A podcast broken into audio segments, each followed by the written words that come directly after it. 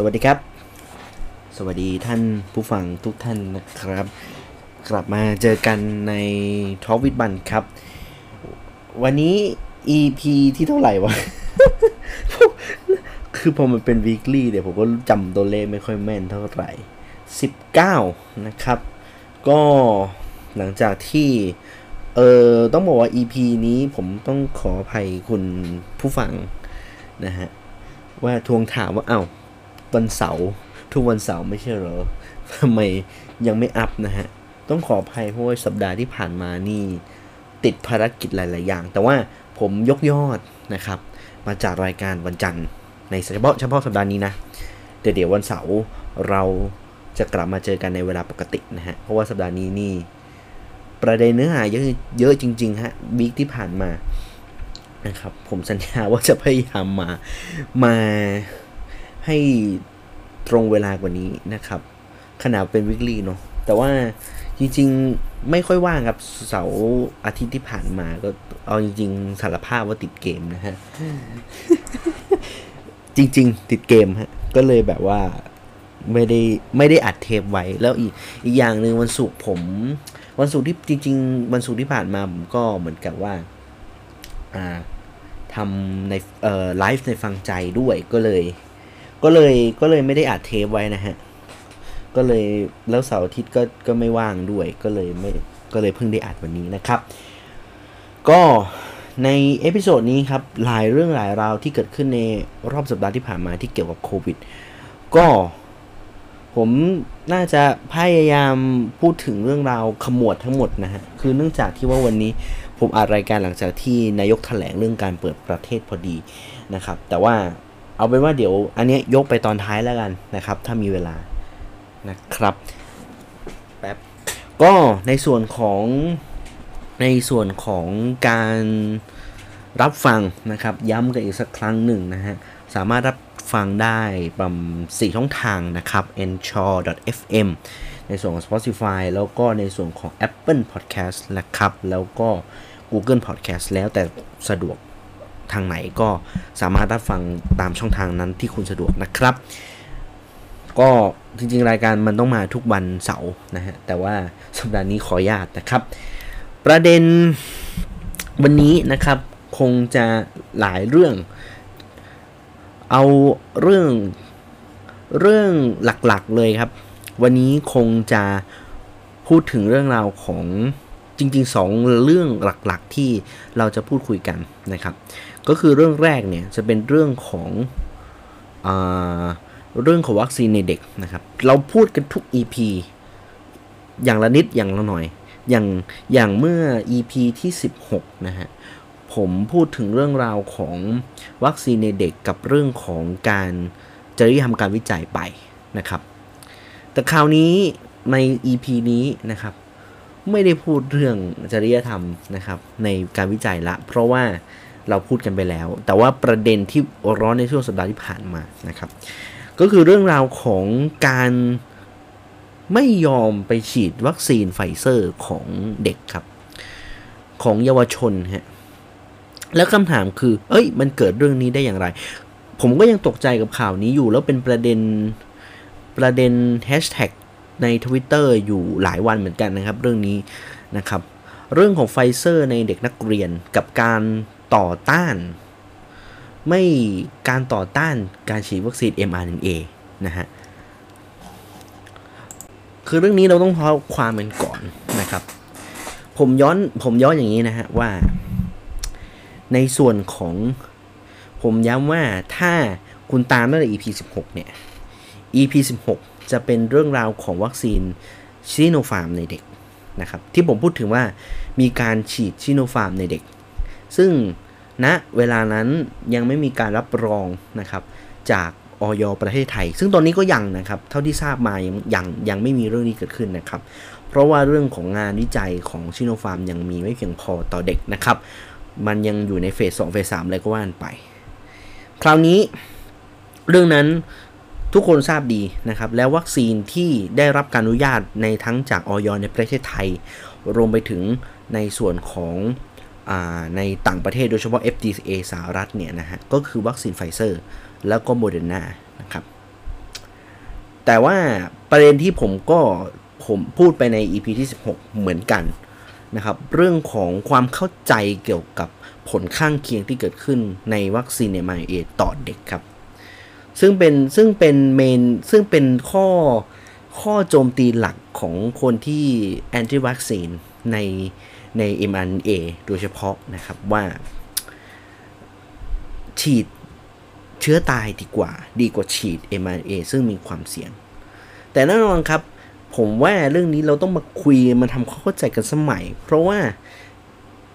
คือถ้าคุณไม่ทำความเข้าใจเรื่องนี้กันใหม่เนี่ยปัญหาที่ตามมาคือ ความเข้าใจแบบผิดๆที่มันเกิดขึ้นในรอบสัปดาห์ที่ผ่านมานั่นแหละฮะว่าทำไม มันเกิดกรณีเคสกรณีแบบนี้เกิดขึ้น เด็กอยู่ๆเทวัคซีนไฟเซอร์กันหน้าตาเฉยอะทั้งที่คนทั่วไปเขาก็อยากได้วัคซีนไฟเซอร์กันแบบ แทบจะแทบจะบอกว่า เธอไม่เอา คุณไม่เอาฉันเอา แต่จริงๆ ผมฟังกระแสสองด้านเรื่องเรื่องแอนตี้วัคซีนในเด็กเนี่ย ผมก็ผมมองสองมุมนะฮะ ว่าเด็กมัน เด็กมันยังไงอะไรอย่างเงี้ยเดี๋ยวเดี๋ยวผมเอาตรงนี้แล้วกันนะครับอะเราเริ่มต้นตรงนี้ก่อนฮะผมเล่าเท้าความอีกทีหนึ่งจริงๆวิที่แล้วผมพูดถึงเรื่องของวัคซีน mRNA ไปนะครับเราก็ต้องพูดกันอีกครั้งหนึ่งว่าวัคซีน mRNA ณปัจจุบันเป็นวัคซีนที่ต้องต้องต้องยอมรับกันจริงๆนะฮะว่าเป็นวัคซีนที่มีประสิทธิภาพที่สูงที่สุดนะครับสูงสูงไม่อาจจะไม่สูงที่สุดอาจจะสูงในบรรดาวัคซีนทั่วไป อาจจะสู้อาจจะดีกว่าไวรัลเวกเตอร์ด้วย แล้วข้อสำคัญของวัคซีน mRNA ในในโลกนี้นะฮะ ก็คือเรื่องของการที่สามารถใช้ในกลุ่มเด็กและเยาวชนได้ ก็คือ 12-18 ปี เป็นวัคซีนตัวเดียวที่ได้รับการอนุมัติอย่างเป็นทางการนะฮะ อันนี้เราต้องเน้นย้ำเลย เน้นย้ำกันจริง ๆ ว่ามันควรมีการฉีดวัคมันควรเป็นวัคซีนชนิดเดียวที่สามารถฉีดในเยาวชนได้นะครับ ไม่ไม่ได้รวมไม่ได้รวมตัว ถ้าอย่าง viral vector ไม่ต้องไปคุยฮะviral vector นี่ผมฉีดแล้วยังน่วมอยู่เลยนะฮะจริงๆ viral vector ไม่เหมาะกับคนอายุเล็กอยู่แล้ว ตัดข้อ choice แต่ว่าผมเชื่อว่ามันน่าจะมีวิธีการอยู่แหละ ในเรื่องสู่ viral vector แต่ผมไม่ไม่แน่ใจว่าในอนาคตจะมีการวิจัยเรื่องนี้หรือเปล่านะฮะ แต่ว่ามันก็ว่ากันไป แต่ว่าพูดถึง mRNA ทั้งสองสองเจ้าครับโมเดอร์นากับไฟเซอร์ ก็เป็นวัคซีนที่ได้รับการอนุมัติจาก FDA สหรัฐแล้วนะครับ ว่าสามารถใช้ในอายุอายุต่ำกว่า 18 ปีนะครับ แต่ช่วงที่เขาแนะนำให้ฉีดเนี่ยคือ 12-18 ปีนะครับ คราวนี้ สิ่งที่อตอนฉีดเนี่ย mRNA ในช่วงทดลองเฟส1เฟส2กับเยาวชน มันไม่เจอปันมันไม่เจอข้อผลข้างเคียงที่เป็นกังวลมากเท่าใดนัก คือมันอาจจะไม่เจอฮะแต่พอมันคือด้วยด้วยความที่อาจจะด้วยจำนวนประชากรที่ทดสอบในเฟสสามมันประมาณแค่หลักร้อยเท่านั้นเองนะครับ มันโอกาสที่มันจะเจอผลข้างเคียงที่เจอแบบตึ๊กๆเจอแบบจังๆอะ่ะ ก็จะน้อย อันนี้อันนี้คืออย่างที่ผมบอกว่าทำไมเราต้องศึกษาก่อน เพราะว่าพอมันเป็นพอมันเป็นระดับที่แมสขึ้นไป เป็นต้องฉีดให้กับคนล้านล้านคนนะฮะมันมักจะเจอดีเฟกต์ที่ โอนข้างเคียงที่เห็นได้ชัดบ้างเป็นกรณีนะครับ ผมย้ำว่าใน mRNA เนี่ยนะครับ แน่นอนว่ามีข้อมูลบอกว่าใน1ล้านคนเนี่ยเจอแค่ 16 คน คุณหาว่ากี่เปอร์เซ็นต์0.1 0.16 0.0016เปอร์เซ็นต์คำถามคือ 16 ในล้านอะ่ะ คุณคิดว่าเหมือน อะหวยเอาหวยเอาเอาเอาเอาหวยหวยรางวัลที่หนึ่งนะฮะหาโอกาสคุณจะถูกรางวัลที่หนึ่งนะกี่เปอร์เซ็นต์เลขมันมีหกหลักใช่ไหมฉะนั้นมันก็ต้องมีล้านเลขอยู่ตรงไหมมันก็หนึ่งในล้านที่คุณจะถูก แต่นี่คือสิบหกในล้านคนสิบหกในล้านคนเนี่ยก็คือคือเทียบกันง่ายๆครับมันคือโอกาสที่คุณจะถูก รางวัลที่หนึ่งรางวัลข้างเคียง รางวัลที่สองรางวัลที่สามโดยประมาณฮะ เอาง่ายๆว่ารางวัลผมไม่แน่ใจรางวัลที่สามกี่รางวัลวะสิบสิบห้าหรือยี่สิบไม่รู้ แต่คิดว่าอย่างน้อยอย่างต่ำเนี่ย ก็คือประมาณรางวัลที่สามรวมๆกับรางวัลอื่นได้16นั่นคือโอกาสที่คุณจะถูกฮะโปะเชมาคุณฉีดแล้วมีอาการนะครับ นี่คือการการการรายงานล่าสุดนะ แต่ว่าก็นั่นแหละฮะ มันสิ่งหนึ่งที่สื่อบ้านเราหรือหลาย ๆ คนตีความกันก็คือ เฮ้ยมันมีอาการนี้เกิดขึ้น สื่อก็บอกว่า เจอฉีดวัคซีนเอมันเอแล้วมีผลกระทบข้างเคียงก็คือกล้ามเนื้อหัวใจอักเสบ คนมันก็อ้าวเวละโทษนะฮะ เวแล้ว mRNA ฉีดแล้วมีอาการแบบนี้เกิดขึ้น แต่เขาไม่ได้บอกครับว่ากี่เปอร์เซ็นต์ร้อยละเท่าไหร่ แล้วมันรักษาหายเองได้และสามารถป้องกันได้ ผมทวิตไปเมื่อวันก่อนนะฮะว่า สิ่งที่สื่อสื่อบอกว่าโอเค มีผลข้างเคียง แต่สื่อไม่เคยบอก ไม่เคยพูดเป็นตัวสอนที่ชัดเจนและขีดเส้นใต้แบบเน้นๆนะฮะว่า อัตราส่วนมันเกิดขึ้นได้น้อยมาก และมีหนำซ้ำเนี่ยคุณบอกว่าโอกาสที่จะเจอในการติดโควิดเนี่ยเจอลักษณะการกล้ามเนื้อหัวใจอักเสบอาการแบบนี้ได้มากกว่า ได้มากกว่าคนที่ฉีดวัคซีนผลข้างเคียงจากวัคซีนเสียอีกฮะสื่อไม่เน้นเลยครับ สื่อบอกว่าเจอเจอผลข้างเคียงจบ แต่คำถามคือเขาไม่ได้พูดต่อว่า เฮ้ย ฉีดแล้วผลข้างเคียงสามารถป้องกันได้ สามารถควบคุมได้ และสามารถถ้าสมมติว่าโทษนะถ้าสมมติว่าเกิดอาการแล้วเนี่ยสามารถรักษาเองได้ในเวลาถัดมา นี่คือสิ่งที่สื่อไม่ยอมพูดครับ แล้วพอมันพอมันพอคนไม่ยอมพูดเรื่องนี้ปุ๊บเนี่ย คนผู้ปกครองหลายคน หรือหลายคนก็เข้าใจผิดว่า วัคซีนไอเอเนี่ยไม่มีผลกระทบต่อร่างกายฉีดแล้วกลัวตาย คุณเอ้ย คือมันคือผมก็บอกว่า ผมเวลาผมคุยเรื่องนี้กับคนทั่วไป ผมก็บอกว่า เฮ้ย มันมันคือวัคซีนโอกาสที่จะมีผลข้างเคียงมันเกิดขึ้นอยู่แล้ว แต่จะมากจะน้อยเนี่ยก็ขึ้นอยู่กับแต่ละคน แต่ผมก็บอกว่า เอ้ย มันก็คือความเสี่ยง ถ้าคุณไม่ฉีดอะไรเลยเนี่ย โอกาสที่คุณจะเสียชีวิตจากการ ถ้าคุณจับพัดจับถูแล้วติดโควิดขึ้นมา คุณยังไงคุณก็ไม่ใช่ว่าไม่รอดนะโอกาสเสี่ยงที่คุณจะเข้าโรงพยาบาลแล้ว อาการสุดเลย มันก็เห็นเห็นกันอยู่นะครับ ฉะนั้นวัคซีนเป็นเรื่องที่ผมมองว่า ฉีดดีกว่าไม่ฉีดครับ ผมพูดแบบนี้เลย ต่อให้เป็นวิยี่ห้อไหนนะ อันนี้พูดกันตรงๆฮะ อันนั้น อันนั้น อันนั้นคือในกรณีที่เราเลี่ยงไม่ได้ แต่นั่นแหละฮะรัฐบาลควรหาวัคซีนดีมาให้ก็จบอะแต่ว่านั่นแหละฮะนี่คือสิ่งที่อยากจะบอกว่า พอมันพอมันมีการพูดแบบนี้ปุ๊บเนี่ย มันก็เลยมีความกลัวเกิดขึ้นนะครับ แล้วปรากฏว่าสื่อสังคมออนไลน์ในปัจจุบันเนี่ยนะฮะมันไม่ใช่ Facebook Twitter คือคือผมมองว่าสื่อสังคมออนไลน์ณปัจจุบัน Facebook Twitter เขาค่อนข้างเคลียร์ในเรื่องของ ข่าวปลอมนะฮะข่าวปลอมนะครับข่าวปลอมว่าคุณจะเอ้ยวัคซีนไอไม่อันนี้ทุกคนทราบแล้วคุณมักจะแชร์ข้อมูลที่ถูกต้องอยู่เสมอ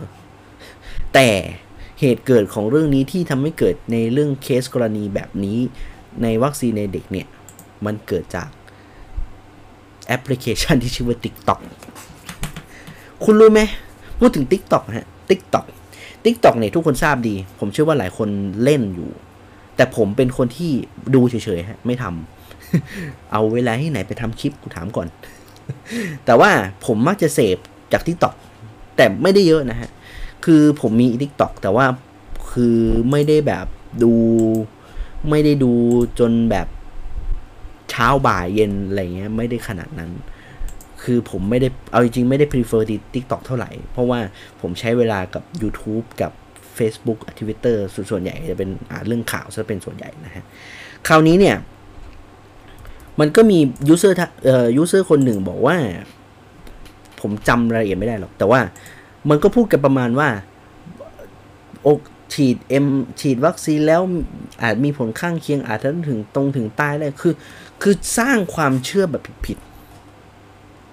ต่อเรื่องของการฉีดวัคซีนครับ แล้ว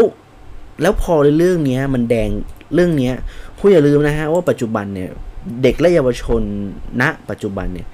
เข้าถึงวัคซีนได้ค่อนเข้าขอโทษเข้าถึงใครบอกเข้าถึงวัคซีนง่ายกูตบปากทีนึงขออภัย เข้าถึงตัวแอปพลิเคชัน TikTok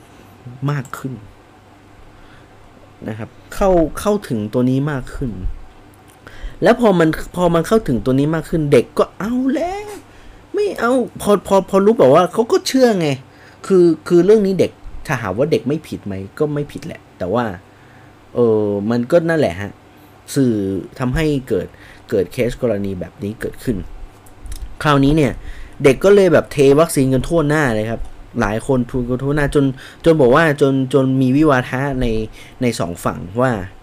ฝั่งที่ไม่เอาก็คือไม่เอาวัคซีน คือก็คือคนที่คนที่แบบอยากได้วัคซีนไวเซอร์เห็นข่าวนี้โกรธ โกรธเพราะว่า เฮ้ย กูดิฉัน กูโทษนะ กูไปตามล่าเรียกร้องให้เอา m อ a เข้าประเทศมาตั้งแต่ตั้งแต่เดือนไหนเดือนตั้งแต่ตั้งแต่ตั้งแต่เดือนแบบมิถุนากรกฎาอะไรเงี้ย มาทำไมวันนี้คุณบอกว่า เทบอกจะให้เทวัคซีนแบบหน้าตาเฉยแบบนี้ได้ยังไง คุณแล้วมันก็น่ะก็มันก็แบบ โอ้ยตายแล้วคนก็ด่าเด็กไง คือคือเรื่องนี้ผมอาจจะเห็นต่างกับหลาย ๆ คนนิดในเรื่องนี้อยู่ประมาณหนึ่งนะฮะ แต่ว่าผมก็ต้องพูดกันตรงๆว่าเด็กมันรับสารมาแบบเนี้ยเราต้องต้องแก้ที่ปลายเหตุสิ คือเด็กคือเด็กก็คือเด็กอะเด็กเยาวชนการการวิจารณญาณบางเรื่องมันอาจจะการคิดวิเคราะห์มันมันอาจจะมีปัญหาเมื่อขอภัย ใช้คำนี้ไม่ถูก อาจจะไม่ได้มีมากเท่าที่ควร เพราะว่ามันอาจจะมีเรื่องการการรับมือเรื่องเรื่องของข่าวที่แตกต่างกันไป อันนี้ก็ไม่ว่ากัน แต่ว่าผมก็ต้องยอมรับอะฮะว่า เรื่องนี้มันต้องแก้กันแก้กันที่ปลายเหตุ ปลายเหตุจริงๆอะฮะว่าปลายเหตุปลายปลายเหตุของของวัคซีนความเชื่อตรงนี้มันเกิดมาจากใคร ผมก็เลยผมก็เลยบอกว่าถ้าเป็นผมก็เลยบอกบอกกับตัวเองว่าถ้าเป็นเมื่อก่อนผมด่าเด็กไปแล้วว่าเด็กทำไมคิดแบบนี้ แต่พอพอมาเนี้ยผมก็นั่งคิดว่า เฮ้ยเด็กมันมันก็คือเด็กเปล่าวะการรับสารในเด็กก็เชื่อ ถ้าเป็นผมรับสารช่วงนั้น ผมก็อาจจะเชื่อก็ได้ ประมาณนี้มันคือมันเป็นทฤษฎีความเชื่อครับ ฉะนั้นผมก็เลยมองว่า จุดเหตุสำคัญของเรื่องนี้ต้องโทษผู้ใหญ่ ต้องโทษรัฐบาล หลายคนบอกอ้าวพี่ รัฐบาลเกี่ยวอะไรอะ่ะ เฮ้ยเกี่ยวสิ เรื่องนี้ครับ ผมมองว่ารัฐบาลเองเนี่ยช้า ช้าในเรื่องของการ take action ว่าเรื่องนี้ไม่ใช่เรื่องจริง เรื่องเกิดวันหนึ่งเต็มๆ สบคออกมาอีกวันหนึ่ง อีกวันหนึ่งนะฮะ ไม่ได้พูดออกมาในวันนั้นสักทีเดียว บอกว่า อ๋อ มัน มันฉีดวัคซีนเอเอปลอดภัยครับ จบ แต่สิ่งที่ผมอยากจะมองลึกไปกว่านั้นนะมองลึกไปกว่านั้นคือเรื่องของเรื่องของเฟกซ์นิวเรื่องนี้มันสอนหลายหลายมิติเลย เรื่องนี้มันสอนทุกเรื่องแล้วเรื่อง fake news ใน TikTok เรื่อง mRNA เนี่ยมันสอนเราหลาย ๆ อย่างครับเราสอนสอนว่ารัฐบาลไม่จริงจังกับเรื่องนี้เลย ไปจัดการ fake news ในเรื่องอื่นซะเยอะ อะไรที่มันไม่ใช่เป็น fake news สำคัญ เช่นเรื่องบาบาบาผมไม่พูดแล้วกัน แต่ว่าทำสิ่งทำในเรื่องสิ่งในเรื่องที่มันไม่จำเป็น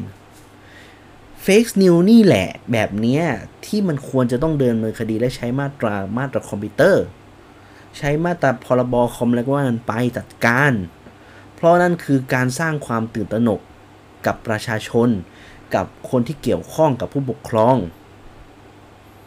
สร้างความเข้าใจความเชื่อที่ผิด เนี่ยมันเข้ามันเข้ากฎหมายตัวนี้โดยตรง มันเข้าแก๊ปหมดเลยครับ แต่สิ่งที่รัฐบาลคืออ๋อมันเป็น fake news ครับ แล้วก็ไม่ทำอะไร แล้วทีเรื่องอื่น การจัดการ fake news เรื่องที่มันไม่เป็นเรื่อง เรื่องที่มันเป็นเป็นเป็น fake news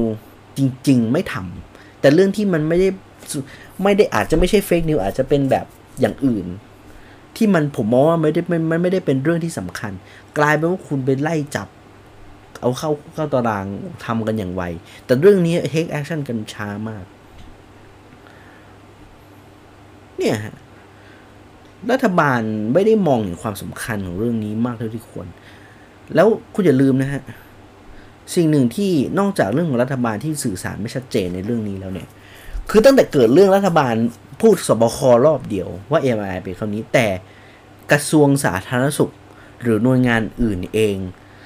ไม่พูดเรื่องนี้เลย ไม่พูดไม่ย้ำเลย คือจังหวะนี้คุณต้องคุณต้องทำแคมเปญแล้วคุณต้องทำแคมเปญแล้ว คือเรื่องนี้เนี่ยคือคุณอยากให้เด็กไปฉีดวัคซีนใช่ไหม เรื่องนี้ง่ายมากครับ คุณต้องระดมแคมเปญว่าฉีดวัคซีน m อ a และปลอดภัย คุณต้องสร้างความเชื่อมั่นให้กับผู้ปกครองที่ เป็นลูกบุตรหลานคุณที่ต้องรับวัคซีนไฟเซอร์ตัวนี้คุณต้องความสร้างความเชื่อมั่นที่ถูกต้อง ผมรู้ผู้ปกครองหลายคนเนี่ยมีความกังวลใจในการให้ลูกไปรับฉีดไปรับวัคซีนใช่ไหมล่ะ เออ แต่ว่ารัฐเองก็อะแก้ข่าวแค่นั้นแล้วถามว่าก็ไม่ PR เพิ่มจังหวะนี้มันต้อง PR แล้วครับ จังหวะนี้คุณต้องพูดแล้วบอก Mคุณต้องพูดแล้วครับว่าวัคซีนเอ็มันเอเนี่ยเป็นวัคซีนที่ปลอดภัย เป็นวัคซีนที่สามารถ สร้างภูมิคุ้มกันโรคโควิดได้ดีสำหรับเด็ก ให้ผู้ปกครองเขาชื่นใจ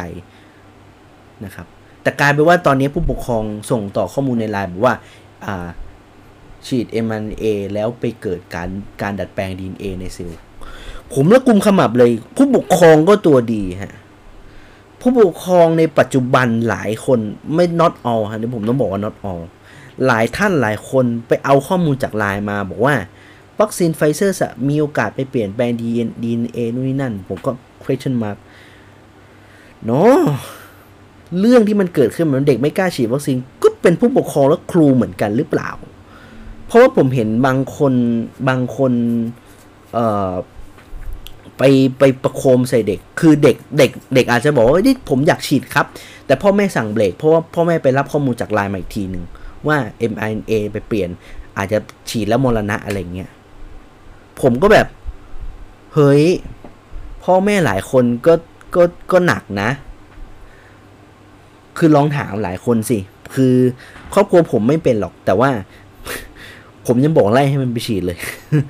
ไล่ให้พี่ผมไปฉีดเลยนะแต่ว่า คือเอาข้อจริงอะฮะ ว่าผู้ปกครองนี่ก็ตัวดี ขอขออภัยมันไอมันอาจจะหยาบนิดนึง แต่ว่า เราพูดกันตรงๆนะ ว่าผู้ปกครองหลายคนบางครอบครัว เอาความเชื่อผิดๆไปรับความเชื่อผิดๆจากใครก็ไม่รู้ส่งต่อในไลน์ทุกครั้งเลย แล้วแล้วมันทำให้เกิดปัญหาเรื่องนี้เกิดขึ้น ปัญหาเรื่อง anti วัคซีน anti วัคซีนในเด็กเนี่ย มันไม่ได้เกิดจากตัวเด็กที่รับสารจากติ๊กต็อกอย่างเดียวนะ อันนี้ผมย้ำเลย มันอาจจะเป็นประเด็นหนึ่ง ซึ่งผมก็บอกไปเลยว่า รัฐบาลต้องประโคม ต้องต้องสกัดกั้น fake news เรื่องนี้อย่างจริงจัง เพราะเรื่องนี้นี่คือ fake news แบบ fake news ที่ที่ที่ที่ fake news จริง ๆ ครับ ไม่ใช่แบบ fake news แบบกะโหลกกะลานะฮะนี่คือ fake news จริงๆนะฮะรัฐไม่ทำอะไรเลยนะฮะผมละปวดหัว ฉะนั้นอีกประการหนึ่งเนี่ยก็คือเรื่องของผู้ปกครองกับคุณครูบาอาจารย์ที่ไปไปก่อนไม่รู้ไปรับอะไรกันมา ไปส่งต่อไลน์กันมา แล้วไปบอกเด็กว่า อย่าไปรับวัคซีนเนี่ยมาเอนะอะไรเงี้ยเพราะมันเกิดอันตรายประมาณนี้ แต่สิ่งที่ผมมองเพิ่มเติมครับ ผมเห็นในในทวิตเตอร์หรือในสักที่หนึ่งนะฮะบอกว่าที่เด็กไม่รับไปวัคซีน มันมีเหตุผลซ่อนเร้นอีกข้อหนึ่งครับ ข้อนี้คืออะไรฮะ ข้อนี้ก็คือเรื่องของคุณครูทั้งหลายเนี่ยแหละฮะ ไปบีบเด็กว่าคุณ สมมติว่าคิวฉีดวัคซีน คือวันสัปดาห์หน้า ช่วงนี้เด็กปิดเทอมเด็กอยู่กับบ้านนะครับ ผมย้ำว่าเด็กอยู่บ้าน ฉะนั้นอิสระในการอยู่กับบ้านคือของเด็ก คือเด็กคือเด็กสามารถสามารถทำผมคือผมรู้ ผมก็เคยเป็น คือผมก็เคยเป็นเด็กมาก่อนถูกต้องไหมแล้วผมเชื่อว่าหลายคนน่ะมีมีมีมีความเป็นตัวของตัวเองสูง อันนี้เราไม่ว่ากัน เพราะว่าเราเราไม่ห้ามนะครับ เพราะว่าในช่วงปิดเทอมอะ ผมเห็นหลายคนเลยพอช่วงปิดเทอมก็คืออ่าทำปล่อยผมยาวแบบแบบแบบอะไรวะ ผมนึกดาราไม่ออกทำผมยาวๆเลยหูมาอะไรเงี้ย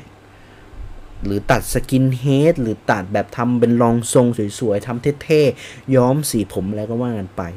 เด็กผู้หญิงก็จะแบบว่าปล่อยผมยาวๆ เพราะเพราะอย่างที่บอกสมัยเมื่อก่อนเนี่ยนะฮะ เด็กในโรงเรียนรัฐบาลของผู้หญิงเนี่ยจะตัดเป็นผมหน้ามาเต๋อแบบแบบไม่ไม่เกินไม่เกินคอฮะ ฉะนั้นช่วงเวลาปิดเทอมนี่เขาก็จะปล่อยผมยาวๆย้อมสีผมเป็นเฉดแดงเฉดฟ้า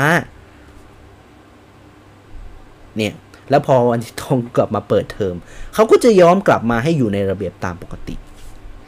นะฮะแต่มันก็จะมีบางโรงเรียนที่ผมได้ยินมาคืออ่า ถ้าคุณอยากจะฉีดวัคซีน ถ้าคุณอยากจะฉีดวัคซีนนะ เด็กพวกนี้เด็กเด็กเหล่านี้จะต้องทำผมตามระเบียบ แต่งกายต้องแต่งกายชุดนักเรียนมาฉีด แต่งกายเป็นเอ่อถ้าคุณไว้ตุ่มหูผู้หญิงนะ ย้อมสีผมแล้วผมอะไรอย่างเงี้ยหรือแต่งหน้ามา ไม่ให้เข้าฉีด ผมก็แบบวัดอะไร ใช่ไหมกลายเป็นว่าเอาเรื่องวัคซีนมามามาใช้ในการขู่บังคับเด็ก บอกว่าคุณถ้าคุณอยากจะได้วัคซีนไฟเซอร์ คุณก็ต้องทำตามตัวให้เป็นระเบียบคำถามคือมันปิดเทอมไม่ใช่เหรอ ใช่ไหมตอนนี้มันปิดเทอมอยู่ไง มันจะเอาที่ไหนมามามาเปิดเทอมล่ะ แต่กลายว่ามันเอาใช้มาใช้ข้อบังคับคำสั่งต่างๆ มาบีบให้เด็กเข้ารูปเข้ารอยทั้งที่มันเป็นช่วงที่คุณบอกว่าให้เด็กอยู่กับบ้าน work ไอ learn from home เรียนหนังสือที่บ้านเรียนออนไลน์กัน คุณก็บอกอยู่ว่าคุณจะเปิดเทอมภาคเรียนที่ 2 เดือนหน้าเดือนอะไรก็ปีหน้าก็ว่ากันไปนะครับฉะนั้นเด็กมาฉีดวัคซีนแค่วันเดียว เด็กมาฉีดวัคซีนแค่ 2 วัน เอาจริงสองวัน วันเข็มแรกกับเข็ม2อะ แล้วคำถามคือคุณจะให้เด็กย้อมผมกลับไป เพื่อไปฉีดวัคซีนเพียงแค่5วิหรอ เพียงแค่ไม่ถึงนาทีงั้นหรอ เออ คิดภาพตามฮะ มันไม่ make sense มันไม่ make sense เอาเสียเลยฮะ ฉะนั้นเรื่องฉีดวัคซีน มันไม่ใช่จังหวะสำหรับเด็กนะ มันไม่ใช่จังหวะเวลาที่คุณจะต้องมาใช้อำนาจบาดเหนือกว่าเด็ก นะครับ เด็กมันเกลียดครูเพราะอะไร เพราะว่ามันเรื่องแบบนี้แหละนะครับ ฉะนั้นคุณต้องคิดว่าถ้าคุณอยากให้เด็กฉีดวัคซีน คุณอย่าบอกว่าอยากให้เด็กมาฉีดวัคซีนกันเยอะ คุณต้องปล่อยเด็ก คุณต้องปล่อยเด็กว่า เอ้ยมาฉีดมาฉีดมาฉีดจะแต่งตัวอะไรก็มาจะใส่เสื้อยืดอะไรมากดแล้ว แต่จะไตแตะมาเพราะว่าเองมาฉีดวัคซีนไม่ได้มาเรียนถูกต้องไหมปิดเทอมด้วย ฉะนั้น มันต้องให้อิสระกับเด็กครับ เด็กจะมาฉีดด้วยชุดอะไร เด็กจะใส่ชุดอะไรมาก็แล้วแต่เด็กนะครับ ถ้าพ่อคือถ้าพ่อแม่เขาไม่ด่า ถ้าพ่อแม่เขาคือถ้าพ่อแม่เขาเขาเขาไม่ดักคอออกจากบ้าน คืออย่างน้อยพ่อแม่เขาต้องสกรีนชุดเด็กก่อนจากบ้านอยู่แล้วถูกต้องไหมเออ เด็กมันจะใส่อะไรมาก็แล้วแต่เด็ก คือพ่อแม่เขาก็ไม่เขาถือว่าพ่อแม่พ่อแม่เขาเขาเขาดูแล้ว เขาผ่าน QC ของคุณพ่อคุณแม่ผู้ปกครองแล้วนะครับ ฉะนั้นครูไม่มีสิทธิ์จะมาบอกว่า เอ้ยไม่ไม่ไม่ไม่ไม่ได้นะครับ ฉะนั้นเรื่องนี้มันเป็นเรื่องที่มันมันไม่ใช่แค่เรื่องของวิทยาศาสตร์ ในเรื่องของเรื่องของความสร้างความเข้าใจในเรื่องของวัคซีนอย่างเดียวนะครับ เรื่องสังคมต่างๆ ก็เป็นเรื่องที่ต้องพิจารณาด้วยกันนะครับ มันไม่ใช่เวลาที่คุณครูจะมาใช้อำนาจบาดใหญ่ในการกดเด็กๆ ให้อยู่ในร่องในรอยทั้งที่มันไม่ใช่เป็นเป็นจังหวะที่ต้องใช้ข้อบังคับหรือคำสั่งแบบนั้นนะฮะ ฉะนั้นคุณก็ต้องคิดที่ว่าความถ้าคุณอยากจะให้เด็กรักวัคซีน คุณก็ต้องสร้างความเข้าใจกับวัคซีนให้กับเด็กที่ดี คุณต้องสร้างบรรยากาศสร้างสร้างบรรยากาศที่ดีให้เด็ก มีความแบบว่า คุณนึกเอาง่ายๆครับ ถ้าคุณรู้สึกว่าอยากให้เด็กไปโรงเรียน วิธีการที่คุณอยากให้เด็กไปโรงเรียนคืออะไรครับ ทำทุกให้โรงเรียนมีแต่ความสนุก ให้โรงเรียนมันมีทั้งเรียนและทั้งเล่นนะครับ ถ้าหากว่าถ้าคุณอยากให้เด็กมาโรงเรียนเยอะๆคือเลยคุณใช้ข้อบังคับเช่นคุณไม่มาเรียนตัดคะแนนนี้หรอเด็กก็จะฝืนใจจอมทนมา ฝืนใจมา ฝืนใจเอาหน่อยมาโรงเรียนเนี่ยฮะฉะนั้นเรื่องนี้มันมันเป็นเรื่องที่มันไม่ใช่แค่เรื่องของการให้ข้อมูลทางด้านวิทยาศาสตร์ทางด้านการแพทย์อย่างเดียว มันเป็นเรื่องที่สร้างทัศนคติต่อเด็กไอ้สร้างคติต่อผู้ใหญ่ที่มีต่อเด็กในเรื่องนี้ด้วย นั่นเป็นประเด็นสำคัญนะครับ ฉะนั้นเรื่องนี้ก็พูดกันอย่างนั้นไปนะฮะคราวนี้ผมพูดถึงเรื่องราวของวัคซีนในเด็กนะฮะหลายคนถามว่าผมย้อนกันไปเรื่องข้อมูลทางการแพทย์นะฮะ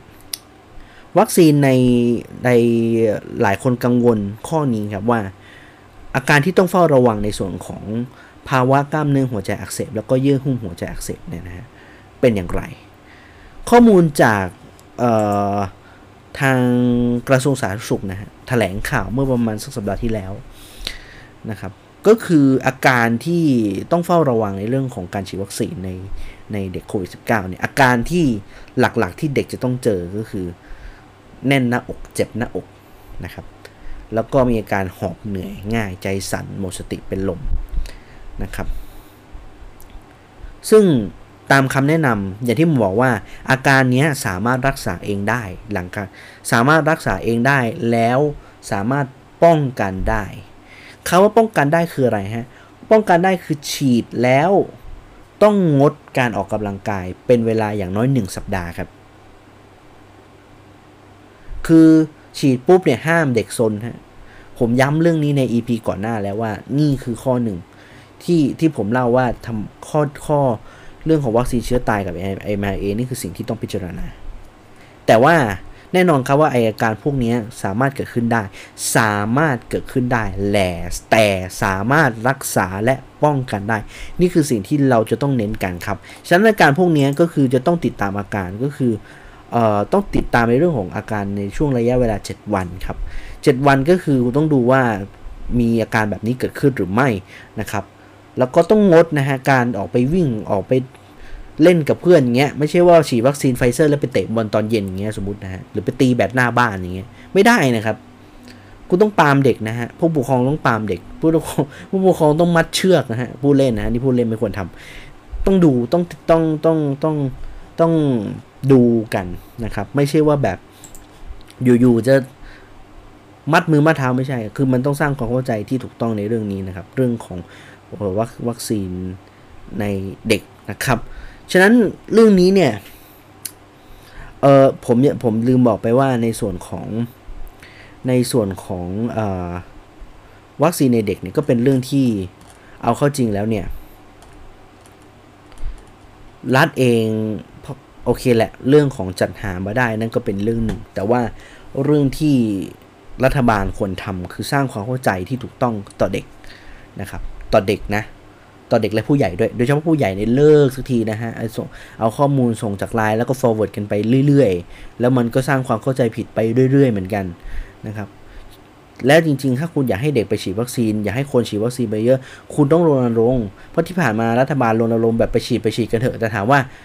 ยังไงอะ คุณต้องคุณแต่รัฐเองไม่ได้สร้างความจริงใจในการสื่อสารข้อมูลกับ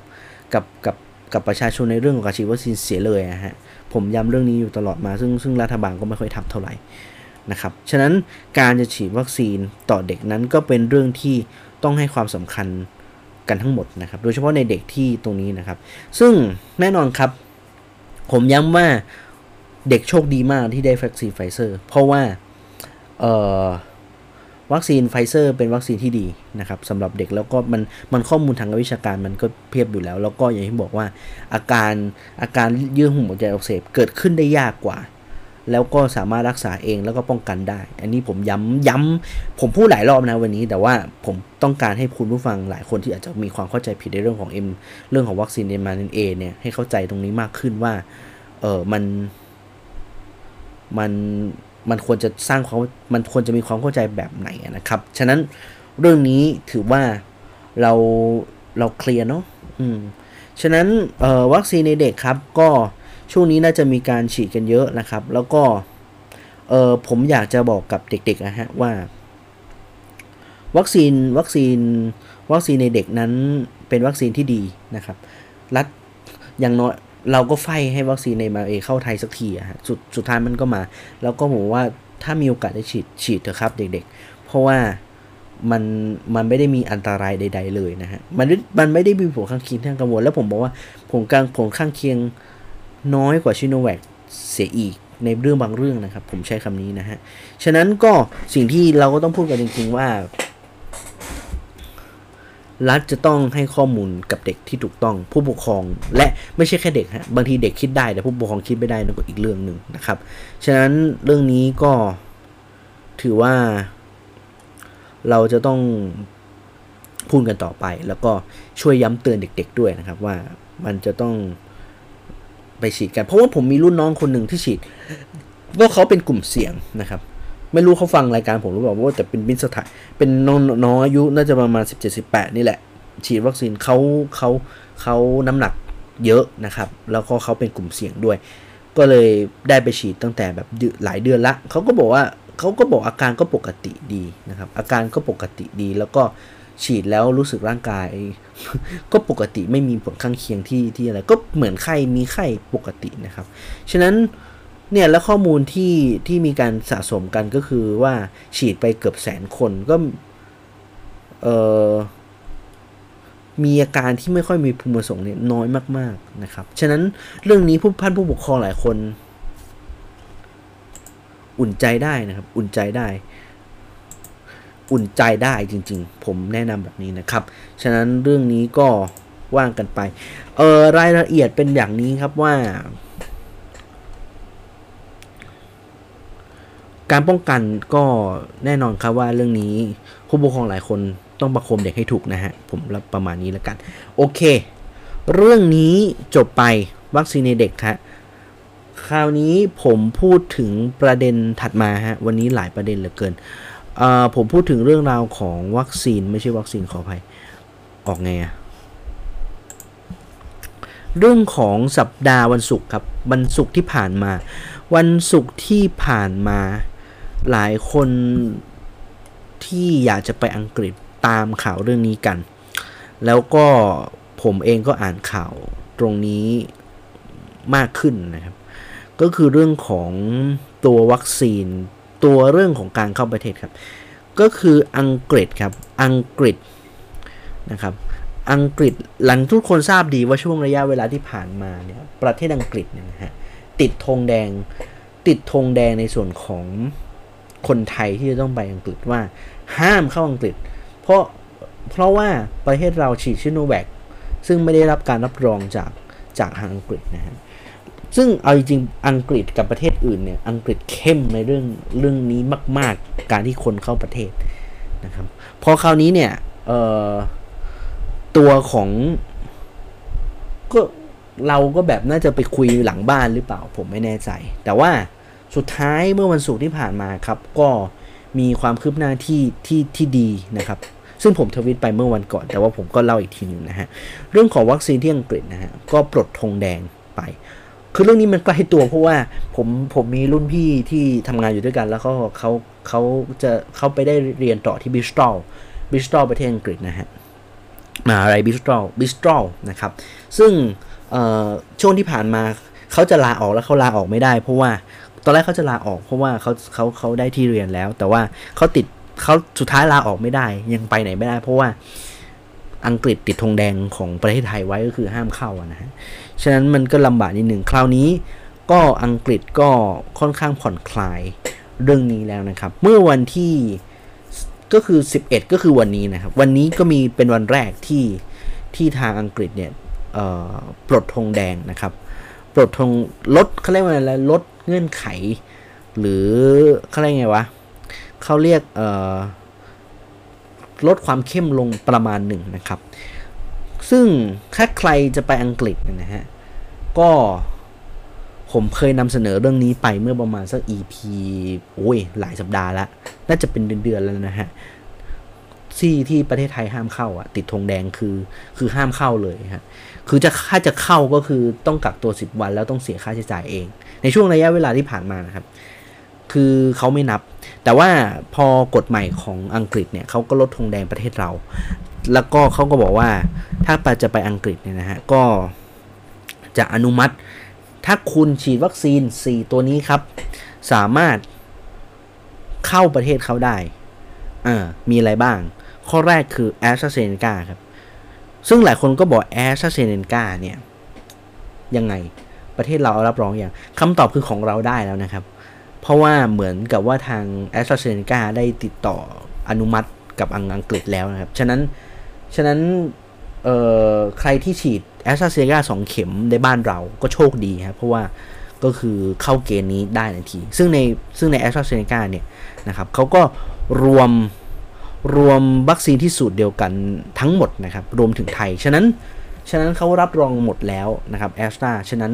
ใครฉีดแอสตราไม่ต้องไปเปิดดูแล้วนะฮะว่าล็อตของประเทศไทย คุณได้ล็อตของประเทศไหนหรือล็อตบริจาคอะไรว่ามันไม่ต้องเขาไม่ไม่ไม่สนแล้วนะฮะ ถ้าคุณได้แอสตราสองเข็มก็เข้าประเทศอังกฤษได้ โดยไม่ต้องกักตัวนะครับ แต่ต้องฉีดก่อนเข้าประเทศเขา 14 วันนะครับ ส่วนวัคซีนสูตรไข้เขาก็อนุมัติครับ แต่แต่ไม่ใช่ไข้แบบเราฮะไข้ของอังกฤษก็คือก็คือไข้ไข้สองยี่ห้อที่ในสีในสียี่ห้อตัวนี้ครับ สมมุติว่าผสมไขว้แอสตรากับไฟเซอร์อันนี้เข้าได้นะครับแอสตราโมเดอร์นาเข้าได้นะครับแอสตราจอร์นสันจอร์นสันนะมันก็ viral vector นี่ว่ามันไขว้ทำไมวะเออแอสตราสมมุตินะแอสตราไฟเซอร์เข้าได้ หรือโมเดอร์นาไฟเซอร์อะไรอย่างเงี้ยไขว้ชนิดได้ในในในกรุ๊ปสี่อันนี้นะครับ เข้าประเทศเขาได้ แต่ไขว้แบบซิโนแวคแอสตราไม่ได้นะครับ ซึ่งถ้าในกรณีนี้ถ้าเราฉีดชิโนแวค2เข็มไป หรือชิโนฟาร์ม2เข็มไป หรือชิโนแวควัคซีนสูงไข้แอสตราเซเนกาหรือซิโนแวคเอ้ยซิโนแวคแล้วมาตามด้วยแอสตราหรือบางคนฉีดซิโนแวค2เข็มแล้วตามด้วย booster เนี่ย ตรงนี้เขายังไม่รับรองนะครับ อาจถ้าใครจะไปลองถามเขาอีกทีหนึ่งแต่ว่าหน้าข้อมูลตรงนี้ก็คือในส่วนของเอ่อจะต้องทำตัวเหมือนเหมือนปกติ เหมือนจะต้องกักตัวครับ ก็คือในรายละเอียดตรงนี้นะครับก็คือทำตามเกณฑ์นะครับ ไม่ก็คือเขาจะถือว่าคนที่ได้วัคซีนจีนซิโนแวคซิโนฟาร์มพวกนี้เป็นวัคซีนไม่ครบโดสต่อให้เป็นสูตรไขว้ก็ตามนะครับ เพราะเขามองคือพูดภาษาง่ายๆว่า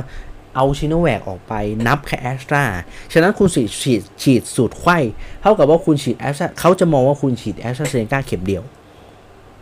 เออ นั่นสิ ฉะนั้นก็นั่นแหละฮะ นั่นแหละฉะนั้นฉะนั้นก็เออเข้าประเทศไม่ได้อยู่ดี ฉะนั้นวิธีการเป็นยังไงฮะ วิธีการก็คือต้องกักตัว 10 วันนะครับ หลังจาก เหมือนคนที่ไม่ได้ฉีดวัคซีนครับ โอ้โห ชีวิต ชีวิตลำบากลำบากนะฮะ ฉะนั้นใครที่จะเข้าอังกฤษนะฮะ จากเราซึ่งถ้าได้วัคซีนตามสูตรดังกล่าวเนี่ย จะต้องกักตัว 10 วันแล้วสิ่งที่เขาต้อง ซึ่งนอกจากนอกจาก 10 วันแล้วนะครับ จะต้องมีหลักฐานการตรวจโควิดไม่เกิน 3 วัน หรือตีง่ายๆว่า 72 ชั่วโมงใช่ไหม72 ชั่วโมงครับ ก่อนการเดินทาง นะครับแล้วก็ต้องเข้าไปตรวจจองโควิด -19 นะครับในวันที่ 2 และ 8 นะครับในอังกฤษในช่วงเวลาที่ต้องกักตัวที่อังกฤษในช่วงเวลา 10 วันนะครับ ฉะนั้นก็นั่นแหละฮะ ซึ่งถ้าคนที่ฉีดวัคซีนครบโดสแล้วเนี่ย ก็ไปจองแค่วันที่ 2 เท่านั้นเอง ฉะนั้นอย่างที่บอกว่า มันมันมันมีผลกระทบ ผมก็บอกว่านี่มันนี่มันเป็นเรื่องใหญ่นะและมันเป็นเรื่องที่รัฐบาลจะจะมองไม่มองเรื่องนี้ไม่ได้นะครับ ผมเขียนใน Twitter เมื่อวันก่อนนะฮะว่า โลกเทรนด์หลักจากนี้เนี่ย ผมยกโมเดลอังกฤษเป็นตัวอย่างนะครับว่า ในอนาคตข้างหน้าเนี่ยนะฮะปีหน้าอย่างน้อยครับ หลายประเทศ เอาจริงนะเวลานี้ก็เริ่มเริ่มมีมีการสกรีนคนเข้าออกแล้ว คราวนี้สมมติว่าถ้าผมเป็นไทยเป็นคนไทยแล้วอยากไปต่างประเทศขึ้นมา สิ่งที่คุณจะทำให้คุณได้ไปต่างประเทศโดยที่ไม่ต้องไปกังวล หรือดูต้องไปกักตัว คือคุณไปแล้วไปได้เลยครับ ไปแล้วไปเที่ยวได้เลย หรือไปทำภารกิจอะไรต่าง ๆ ได้เลย โดยไม่ต้องไปเสียเวลากักตัว มันผมเลยเสนอสูตรวัคซีน ผมเลยเสนอเสนอสูตรวัคซีนให้ทุกคนฮะ อันนี้อันนี้คือผมต้องต้องต้องต้องดอกจันร้อยดอกนะฮะว่า มันคือมันคือสูตรที่เราเราเราตัดตัดเรื่องของ ตัดเรื่องของอ่าประสิทธิ์เรื่องของภูมิคุ้มกัน หรือว่าประสิทธิภาพการการเข้าออกอะไรต่างๆ อันนี้เราพูดกัน เอาเราพูดกันประมาณว่า เอาเราพูดกันตรงๆ คือ ฉีดเพื่อจะเข้าประเทศเขาให้ได้แค่นั้นพอครับ ฉีดกับผู้ภาษาบ้านผมคือฉีดเอาไว้กันหมานะนะพูดง่ายๆแบบนี้ เออ ใช่ไหมพูดฉีดเอาไว้ ฉีดเอาไว้กันหมาผมไม่ได้พูดจริงหรือเกินเบอร์ใดๆนะฮะ แต่มันคือเรื่องจริงล้วนๆเลย ถ้าใครอยากจะฉีดแล้วต้องทำยังไงล่ะฮะ อะ ผมเขียนไว้นะครับ คือ ในอนาคตคนที่ฉีดแอสตราเซเนกาโชคดีมาก ๆ นะครับ คนที่ได้แอสตราสองเข็มคือสามารถเข้าประเทศอื่น แทบจะทุกประเทศเลยด้วยซ้ำนะฮะ ไม่ต้องฉีดเพิ่มนะครับไม่มีไม่จำเป็นถ้าไม่จำเป็นต้องฉีด คือเอาง่ายๆว่าคุณไม่ต้องวัคคือถ้าถ้าแบบเอาไว้กันหมาเฉยๆเนี่ยก็ก็ไม่ต้องฉีดเพิ่มแล้วครับ แต่ถ้าคนที่ได้วัคซีนสูตรไขว้นะฮะ วัคซีนสูตรไขว้ก็คือซิโนแวคแอสตราถ้าเป็นซิโนแวคแอสตราเนี่ยนะฮะ ก็ผมย้ำว่าอาจจะต้อง 1 เข็ม 1 เข็มที่ว่าคืออาจจะต้องเป็น 1 เข็มที่เป็นแอร์เซที่เป็น viral vector อาจจะเป็นแอสแอสตราเซเนกาหรือจอห์นสันแอนด์จอห์นสันซึ่งจอห์นสันบ้านเราไม่มีนี่ เออ ใช่ นะฮะ หรือมาเอตัวไหนก็ได้ ซึ่งในกรณีเนี้ย ก็ต้องเป็นโมเดอร์นาถูกต้องไหม ฉะนั้นคนที่จองแล้วรอจองโมเดอร์นาฉะนั้นใครฉีด ใครฉีดได้ใครได้วัคซีนสูตรไขว้ณเวลานี้ ถ้าคุณมีความต้องการจะไปต่างประเทศ อนาคตคุณจองคุณจองโมเดอร์นาไว้ฉีดได้เลยครับ เพราะเพราะเพราะเขาจะไม่นับซิโนแวคนั่นเองนะครับ ฉะนั้นพอพอเอาสมการซิโนแวคออกไป มันก็จะเป็น AZ ถูกต้องไหม AZ ก็จะเป็นเข็มหนึ่งฉะนั้นเข็ม 2 ก็เป็นวัคซีน a z เป็นเป็นไวรัลเวกเตอร์ a z หรือว่า mRNA ตัวไหนก็ได้ ก็คือเป็นสูตรไขว้สูตรไขว้ viral vector กับ mRNA แทนนะครับ ส่วนใครที่ ส่วนคนที่เหนื่อยใจหน่อยก็คือ คนที่ได้ซิโนแวคหรือซิโนฟาร์ม2เข็ม เชื้อตาย2เข็มนะฮะอย่างผมเนี่ย อาจจะต้องวิ่งไปถึงเข็ม 4 อาจจะต้องฉีดอีก 2 เข็มครับ ก็คือพูดง่ายๆว่า ไม่นับซิโนแวคซิโนฟาร์ม2เข็มที่คุณฉีดมาเลยแม้แต่น้อยครับ ฉะนั้นคุณต้องนับหนึ่งใหม่ด้วยการที่ฉีดแอสแอสตราเซเนกาสองเข็ม หรือโมเดอร์นาหรือ mRNA สองเข็ม หรือแอสตราเซเนกาหรือ mRNA เออเอ viral vector หรือ mRNA ครับ ฉะนั้นพูดง่ายๆว่า คนที่ตอนนี้ได้ซิโนแวคสองเข็ม แล้วได้ booster เป็น AZ ก็ คุณจะต้องมีเข็ม 4 ครับ เข็ม 4 ที่ว่าคืออะไร AZ หรือ M หรือ mRNA ซึ่งในกรณีนี้ผมมองว่าใครที่รอ boost ที่ฉีด booster ไปแล้วอย่างผมอะฮะอย่างผมเนี่ยได้เข็ม 3 เป็น AZ ละ ฉะนั้นถ้าผมอยากจะไปต่างประเทศในอนาคต ผมก็ต้องไปฉีดโมเดอร์นาเป็นเข็ม 4 กันหมาไว้ อันนี้เอาแค่แบบ จะจะถูกขอเราขออภัยจะถูกหลักการแพทย์นั้น เราเราไม่เราไม่ไม่คิดเรื่องนี้นะ เราคิดว่าเราใช้เราเราฉีดเพื่อจะไปต่างประเทศ แต่อย่างที่ผมบอกว่า เรื่องระยะห่างระหว่างระหว่างเข็มนั้นสำคัญนะฮะ ในกรณีที่นี่คุณเป็นเข็ม booster 3หรือ4เรื่องสิ่งที่ต้องพิจารณาคือเรื่องของระยะเวลาระหว่างเข็มนะครับ ฉะนั้นถ้าคุณได้เข็ม 3 ที่เป็น booster เอแอสตราเซเนกาแล้วเนี่ย ในกรณีที่เป็นซิโนแวค2เข็มเนี่ย แอสตราเซเนกาก็เป็นก็เป็นสิ่งที่ต้องผมมองว่าอย่างน้อย 3 เดือน ผลงานวิจัยบอกว่าบูสเตอร์ AZ อะภูมิอยู่ได้นาน ฉะนั้น 3 เดือนอัพคุณถ้าต่ำกว่า 3 เดือนผมไม่ค่อยแนะนำนะครับ ยกเว้นว่ารีบจริง ๆ อะไรเงี้ยค่อยว่ากันอีกที แต่ถ้าอย่างถ้าต่ำกว่า 3 เดือน ผมไม่ค่อยแนะนำให้ให้ฉีดเข็ม 4 เลยครับ อาจจะต้องใช้ระยะเวลามากกว่ายิ่งเป็น 6 เดือนยิ่งดี ผมเชื่อว่า 6 เดือนภูมิน่าจะตกลงมาประมาณหนึ่งนะครับ ฉะนั้นอันนี้ผมใครฟังมาถึงหรือสคริปต์มาถึงตอนนี้ ผมต้องผมต้องย้ำเตือนอีกทีหนึ่งว่านี่คือสูตรที่สูตรที่ไม่ยังไม่ได้อิงเรื่องของการแพทย์ เราอิงเรื่องของการเข้าประเทศให้ได้ แค่นั้นนะครับ เราต้องโน้ตไว้นะครับนะกลัวเดี๋ยวคนเข้าใจผิดนะฮะว่าพี่ไปฉีดนี่แนะนำให้เข็มสี่นะ เพราะมันมีเข็มสี่เพราะว่าเหตุผลที่หลายคนได้เข็มสี่มา ในกรณีนี้ล้วนๆครับ เพราะมันมีหลายคนที่จะต้องไปเรียนต่อต่างประเทศ แต่ว่าเขาเข้าประเทศไม่ได้ วิธีการแก้ไขของสาธารณสุขคือเอาเข็มสี่ไปโป้ซะจบ เออคิดแบบง่ายๆ มันก็เป็นอย่างนี้นะฮะ ฉะนั้นเราก็ว่ากันแบบนี้นะครับ คราวนี้ เรื่องของการเข้าประเทศ พอผมผมพูดเรื่องของสูตรวัคซีน คราวนี้เนี่ย ก็ต้องวกกันเรื่องเรื่องทบทวนเรื่องของสูตรวัคซีนกันอีกสักรอบหนึ่งนะ เพราะว่าความชัดเจนโบโลนาล่าสุดก็คือ ผมในอีพีที่แล้วผมเล่าถึงตรงนี้ละ แต่ว่ามันมีความอัปเดตขึ้นมาเรื่อยๆ ในช่วงในช่วงห่วงเวลาที่ผมปล่อยใน EP ที่ 18 เหมือนกันนะครับว่า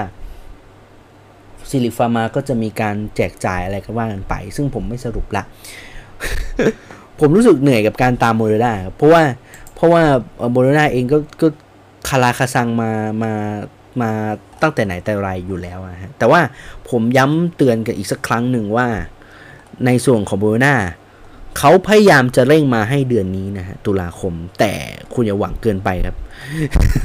คุณอย่าคาดหวังเยอะเกินไปครับ เพราะว่าณเวลานี้เนี่ยมันมันไม่มีความชัดเจนเรื่องวัคซีนโมเดอร์นามากเท่าที่ควรนะครับ ขออภัย ก็ในส่วนวัคซีนโมเดอร์นาตรงเนี้ยนะครับก็คือเราพูดตรงๆคือมันมีการแถลงข่าวแบบนี้ครับว่า เรื่องของซึ่งเรื่องของวัคซีนเนี่ย ใครที่ไม่ได้รับวัคซีนโมเดอร์นาสักเข็มเดียวเนี่ย ก็อาจจะต้องลุ้นเหนื่อยหน่อยว่าจะได้เมื่อไหร่ แต่ว่าเริ่มมีความคืบหน้าว่าหลายโรงพยาบาลเริ่มประกาศคิวคิวแล้วอย่างอย่างคนที่จองจองของเอ่อทีทีเอชทีเอชจีฮะทนบุรี ก็น่าจะมีการแจ้งลำดับคิวละ แต่มันเป็นลำดับคิวนะ แต่หาว่าคุณจะได้ฉีดเมื่อไหร่ยังไม่รู้ครับ เพราะว่าล็อตแรกมันยังไม่มา ฉะนั้นก็อัปเดตสั้นๆ ในส่วนของบูเนาว่าทุกโรงพยาบาลจะได้อัตราส่วนที่เท่ากันคือ 40%นะครับ ก็ ก็รอต่อไป ไม่รู้ว่าเดือนหน้าจะมาเวลาไหน อันนี้เดี๋ยวต้องตามกันต่ออีกทีหนึ่ง เพราะว่าเรื่องโมเดอร์นานี่โดนเขย่ากันทั้งสัปดาห์ฮะ แล้วก็ ยังไม่ค่อยมีความชัดเจนเท่าไหร่นะครับ แต่ว่าองค์การเภสัชก็จะจี้ทางซิลลิคฟาร์มาเหมือนกันว่าจะพยายามจะจี้ให้ได้ภายในตุลาคม ซึ่งไม่แน่ใจว่าถึงเวลานั้นเนี่ยจะจะจะทันหรือเปล่านะครับ จะทันหรือเปล่านะเออนะครับ แต่ว่าเอ่อถ้าถ้าใครอยากจะตามเรื่องนี้ ผมได้เล่าไปใน EP ที่แล้วนะครับ แต่ว่าผมก็พูดอีกทีหนึ่งว่าในใน ผมพูดในสัญญาที่มันพูดไม่ตรงกันอยู่ดีอะฮะ แต่ว่า ก็ไม่รู้เรื่องนี้จะต้องมีใครรับผิดชอบหรือเปล่าเรื่องตามกันต่อนะฮะ โอเค คราวนี้ตัดมาที่เรื่องของสูตรวัคซีนครับ สูตรวัคซีน เอ่อ สูตรวัคซีนเข็ม3นะครับ booster dose อันนี้ต้องขอบคุณข้อมูลของอาจารย์มนพนะฮะ พิทักษ์ภากรนะครับ อันนี้ค่ะอาจารย์มนพได้ให้ข้อมูลกับทาง Workpoint Today นะฮะผมน่าจะเห็นกันหมดแล้วแหละ แต่ว่าผมเล่าทีนึงแล้วกันนะครับ ก็นี่คือสูตรวัคซีนที่คืออาจารย์บอกว่า คุณต้องเอาเอาเอาเอาเอาสัมภาษณ์ล่าสุดเพราะว่าไอแผนภาพเวลาคุณเซิร์ช Google ว่า booster dose อะ มันก็จะมีสูตรวัคซีนที่มันมันมันเคยเขียนไว้เมื่อประมาณสักหลายเดือนหลายเดือนที่แล้วกับเงี้ยเดือนกันยายนเดือน สิงหาคม สูตรเป็นแบบนี้ พอมาวันนี้สูตรเป็นอย่างหนึ่งอย่างหนึ่ง ผมแนะนำว่าให้ใช้เวอร์ชันล่าสุด เพราะว่าเวอร์ชันล่าสุดจะเป็นเวอร์ชันที่ที่มีการอัปเดตในเรื่องของข้อมูลทางวิจัยบางเรื่อง เพราะว่าในช่วงระยะเวลาหลังหลังจากสมมติว่าสมมติว่าอย่างเงี้ยตุลาคม สิ้นปีคุณได้ฉีดวัคซีนโมเดอร์นาอะไรเงี้ย คุณได้คิวมาช่วงปีหน้า เรื่องสูตรวัคซีน booster dose ก็จะเปลี่ยนไป ด้วย เพราะว่างานวิจัยมันมันเริ่มมีการ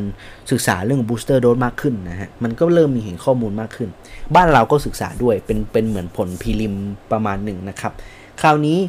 ในความเห็นของอาจารย์มานพพิทักษ์ภากรเรื่องนี้นะครับ เรื่องของประสิทธิภาพวัคซีนเข็ม 3 ที่เป็น booster dose เนี่ยนะฮะเป็นอย่างไร อ่า ผมขออนุญาตครับ อันนี้ booster dose คือทุกเจ้านะฮะเรา เราเราไม่จะไม่ยึดเป็นโบูรณาสักทีเดียว อันนี้เป็นสูตรดับสูตรเป็นสูตรเป็นสูตรวัคซีนแบบอัพอัพแพชนะฮะชิโนแวคสองเข็มสองเข็มแรกเป็นชิโนแวคนะครับ แล้วบูสต์ด้วยแอสตราเซเนกาอันนี้คือคือสูตรของผมล้วนๆสูตรที่ผมได้นะครับ ก็ จากงานวิจัยเนี่ย ก็คือ ขอไปนะชิโนแวคสองเข็ม พอผ่านเวลาไป 3 เดือน ภูมิคุ้มกันตกลงอย่างมากแล้วเหลือน้อยด้วย ซึ่งน้อยน้อยมากจนไม่สามารถป้องกันการติดเชื้อได้ครับ เพราะเห็นหลายคนที่ฉีดชิโนแวคสองเข็มแล้วเกิน 3 เดือนติดไปหลายคนแล้วนะครับ ฉะนั้นการที่คุณจะได้บูสเตอร์โดสก็คือพ้นชิโนแวค3 เดือนเป็นต้นไป คุณต้อง boost ด้วยแอสตราเซเนกาทันทีครับ 3 เดือนเป็นต้นไปนะครับ หลังจากครบ 2 เข็มนะ หลังจากเข็ม2นะครับ ซึ่งผลการวิจัยเบื้องต้นเริ่มมีหลายคนศึกษาก็คือสามารถป้องกันสายพันธุ์เดลต้าได้ ฉะนั้นใครที่ฉีดในส่วนของ booster เป็นแอสตราก็ก็ถือว่าไม่ได้ขี้เหร่นะฮะ ถึงแม้ว่าหลายคนก็จะไปตรวจภูมิว่าไม่ภูมิน้อยกว่าไฟเซอร์อย่างเงี้ย แต่ว่าผมเล่าไปในในในepisode ที่แล้วฮะว่า สิ่งที่ต้องพิจารณาก็คือ ไม่ใช่แค่เรื่องระดับภูมิคุ้มกันที่สูงด้วย มันคือเรื่องของออ การลดลงของภูมิคุ้มกันในช่วงระยะเวลาที่ผ่านไปนะฮะ ฉะนั้นเรื่องนี้ก็ต้องพิจารณาด้วยเหมือนกัน ถ้าเป็นซิโนแวคสองเข็มและ boost ด้วยไฟเซอร์ก็ให้กรณีเดียวกันฮะ เคสเดียวกับแอสตราเซเนกาคือต้องผ่านหลังจาก 3 เดือนเป็นต้นไปนะครับ คราวนี้แน่นอนอีกหนึ่ง choice ก็คือฉีดซิโนแวคสองเข็มแล้วตามด้วยโมเดอร์นาครับ อันนี้ก็สูตรเดียวกันนะครับ ใครที่เป็น booster ที่เป็นเป็นถ้าเป็น ผมเคยสรุปแล้วฮะ ถ้าคนฉีดซิโนแวค2เข็มแล้วตามด้วยที่เป็น viral vector หรือ mRNA เนี่ยจะให้ประสิทธิภาพที่ดีนะครับแล้วก็รับมือในส่วนของเดลต้าได้ อันนี้สรุปประมาณนี้ แต่ถ้าหลายคนบอกว่า เอ้ย เข็มสามเราฉีดซิโนฟาร์มดีไหม หรือเข็มสามที่เป็นชิโนแวคดีไหม อาจารย์มานบอกว่าไม่แนะนำครับ เพราะว่าฉีดไปก็ไม่ได้ช่วยให้ป้องกันสายพันธุ์เดลต้าได้นะครับ ข้อสรุปอาจารย์เป็นแบบนี้นะ คราวนี้มาดูเคสหลายคนที่ อาจจะไม่ได้สูตรชิโนแวคละ เป็นสูตรอื่นฮะ ก็จะมีคนที่ฉีดชิโนฟาร์ม2เข็ม อ่า ชิโนฟาร์ม2เข็มเนี่ย เป็นอย่างไร แน่นอนครับ ก็อาจารย์มานพแนะนำว่าควรฉีดกระตุ้นนะครับ ด้วย mRNA หรือ viral vector ก็คือใช้สูตร คือเอาง่ายว่าซิโนแวคซิโนฟาร์มใช้สูตรเดียวกันกับซิโนแวค2เข็ม ใช้สูตรเดียวกันนะ ใช้สูตรเดียวกันกับที่ผมเล่ามาเลย นะครับ โดยระยะเวลาก็คือ 3 เดือน ใครฉีดซิโนฟาร์ม3เดือนก็ต้องพิจารณาหา booster แล้วนะครับ ซึ่งซึ่งแน่นอนครับต้อง boost นะฮะ คราวนี้หลายคนบอกว่า แล้วถ้าเป็นแอสตราเซแอสตราเซเนกาสองเข็มล่ะ ต้อง booster ด้วยไหมคำตอบคืออาจารย์บอกอาจารย์มานพครับให้ข้อมูลแบบนี้ว่า ก็ในอนาคตอาจจะต้องกระตุ้นภูมิด้วย mRNA แต่ว่าระยะห่างของ แอสตราเซเนกาเนี่ยจะนานหน่อยซิโนแวคสองเข็มใช่ไหมสามถ้าพ้นสามเดือนแล้วควรฉีดเพิ่มทันทีครับ แต่ถ้าแอสตราเซเนกาไม่ต้องรีบขนาดนั้น อาจจะใช้อาจจะตั้งแต่ 6 เดือนเป็นต้นไปนะครับ6เดือนเป็นต้นไป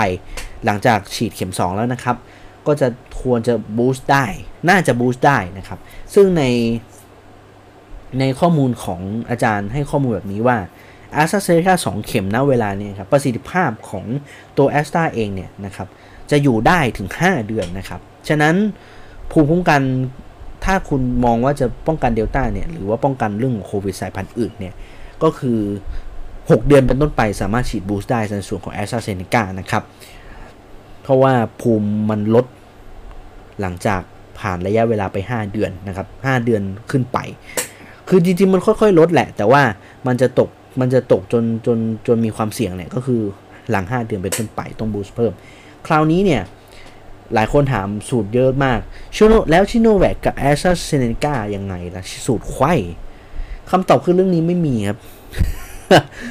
คือคือคือในคืองานวิจัยตรงนี้ไม่มี ยังไม่มีคำแนะนำในเรื่องนี้นะครับ แต่ว่าอาจารย์ให้ความเห็นว่ามันมีข้อมูลแค่ว่าภูมิคุ้มกันใกล้เคียงกับแอสตาฉะนั้นผมสรุปโดยความเข้าใจผมนะฮะว่า ถ้าภูมิคุ้มกันใกล้กับใกล้เคียงกับ แอสตราเซนแอสตราเซนกาสองเข็มก็อาจจะต้อง 6 เดือนเป็นต้นไปหรือไม่ อันนี้ในความเห็นของผมนะฮะ ในความเห็นของผมนี่ย้ำย้ำย้ำเพราะว่าหลายคนเดี๋ยวเขาจะจะเดี๋ยวเขาจะจะเข้าใจผิดว่าผมไปแนะนำว่าอย่างนั้นอย่างนี้นะฮะ แต่ว่าผมก็คุณหมอไม่เกี่ยว คือผมเข้าใจว่าถ้าแอสถ้าเทียบบัญญัติยางนะฮะ ก็คือถ้าถ้าภูมิคุ้มกันของชิโนแวคกับแอสตราเนี่ยมันเท่าเทียบเท่ากับแอสตราเซเนกาก็น่าจะประมาณ 5-6 เดือนเป็นอย่างต่ำนะครับ แต่ว่ามันยังไม่มีข้อมูลรองรับนะฮะ อันนี้ต้องบอกก่อนก่อนนะครับ คราวนี้ ถ้าเป็นวัคซีนสูตรไขว้ที่เป็น viral vector กับ mRNA 2เจ้า mRNA เนี่ยเป็นอย่างไร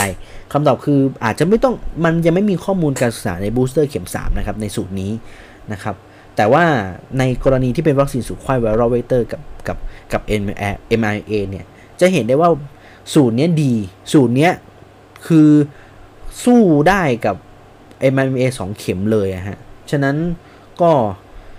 ถือว่าถ้าใครได้วัคซีนสูตรไขว้ AZ เออเออใช่ AZ หรือว่าไฟเซอร์อะไรพวกนี้หรือโมเดอร์นานะครับ เป็นเข็ม 2 เนี่ย ประสิทธิภาพดีมาก แต่ว่ามันยังไม่มีข้อมูลนะฮะว่า ภูมิมันจะอยู่ได้กี่เดือน เพราะว่ามันมันยังไม่มีคนศึกษาเรื่องนี้เท่าไหร่นะครับ เรื่องอีเรื่องของโคเรื่องของเอ่อโควิด breakthrough ฮะอ่าคราวนี้หลายคนที่ ในอนาคต ซึ่งหลายคนอาจจะได้ไฟเซอร์2เข็มโมเดอร์นา2เข็ม ซึ่งในประเทศนี้ยังไม่มีนะฮะนะครับ ก็ถ้าใครได้มา mRNA 2เข็ม แนะนำว่าอาจจะอาจจะไม่ต้องรีบ แต่ว่ามันแบ่งอย่างนี้ครับ ถ้าคุณได้โมเดอร์นาสองเข็ม คุณโชคดีมาก เพราะว่าระดับภูมิคุ้มกันหลังจากผ่านระยะเวลาไป 6 เดือนเนี่ยก็ยังอยู่ อยู่อยู่ในระดับสูงกว่าไฟเซอร์2เข็มนะฮะงานวิจัยผมเหมือนผมเคยเล่าละแต่ผมเล่าอีกทีหนึ่งว่าเมื่อเปรียบเทียบประสิทธิภาพมันอาจจะเท่ากันระหว่างโมเดอร์นากับไฟเซอร์2เข็มนะแต่ว่าสิ่งที่ต่างกันระหว่างโมเดอร์นาไฟเซอร์คือ ระดับภูมิคุ้มกันเมื่อผ่านระยะเวลาไปในช่วงเวลาเดือน ในในระยะเวลาที่ผ่านไปเรื่อยๆเนี่ยตัวของไฟเซอร์เนี่ยภูมิคุ้มกันจะตกเร็วกว่าโมเดอร์นานะครับนั่นจึงเป็นเหตุนั่นจึงเป็นเหตุผลว่าใครฉีดโมเดอร์นาใครฉีดโมเดอร์นาสองเข็มก็อาจจะต้องไม่ก็ ผ่านเวลาไป 6 เดือนอาจจะยังไม่จำเป็นต้อง boost แต่ว่าอาจจะมากกว่านั้นอาจจะเป็น 8 เดือนหรือ 1 ปีอย่างเงี้ยครับอันนั้นอาจจะต้องพิจารณากันอีกทีหนึ่งแต่มันน่าจะมีงานวิจัยที่ตอนนี้อังกฤษอังกฤษกำลังศึกษาอยู่นะครับ ซึ่งน่าจะศึกษาไปได้ประมาณเดือน 2 เดือนแต่ผมคิดว่าในช่วงประมาณปลายปีอะเดือนธันวาน่าจะเห็นภาพชัดขึ้นในส่วนของโมเดอร์นาครับแต่ว่าไฟเซอร์เนี่ยมีผลผลชัดเจนว่าไฟเซอร์ 2 เข็มเนี่ยอยู่ได้ 6 เดือนครับ4-6 เดือน เพราะว่าพอเข้าสู่เฟส เข้าสู่เข้าสู่เดือนที่ 4 ถึง 6 เนี่ยภูมิคุ้มกันจะตกลงมาประมาณหนึ่งนะครับ ซึ่งอาจจะต้องบูสต์นะครับ แต่ว่าการบูสต์เนี่ย ตรงนี้มันไม่ใช่แค่ว่าระยะเวลาอย่างเดียว บางทีเนี่ยหเดือนไปบางคนบูสต์ระดับภูมิคุ้มกันยังสูงอยู่ ยังสูงอยู่นะครับ ฉะนั้นแต่ส่วนใหญ่เท่าที่มีการวิจัยขึ้นมาเนี่ยก็คือภูมิคุ้มกันในผู้สูงอายุที่ฉีดไฟเซอร์ 2 เข็มเนี่ยจะ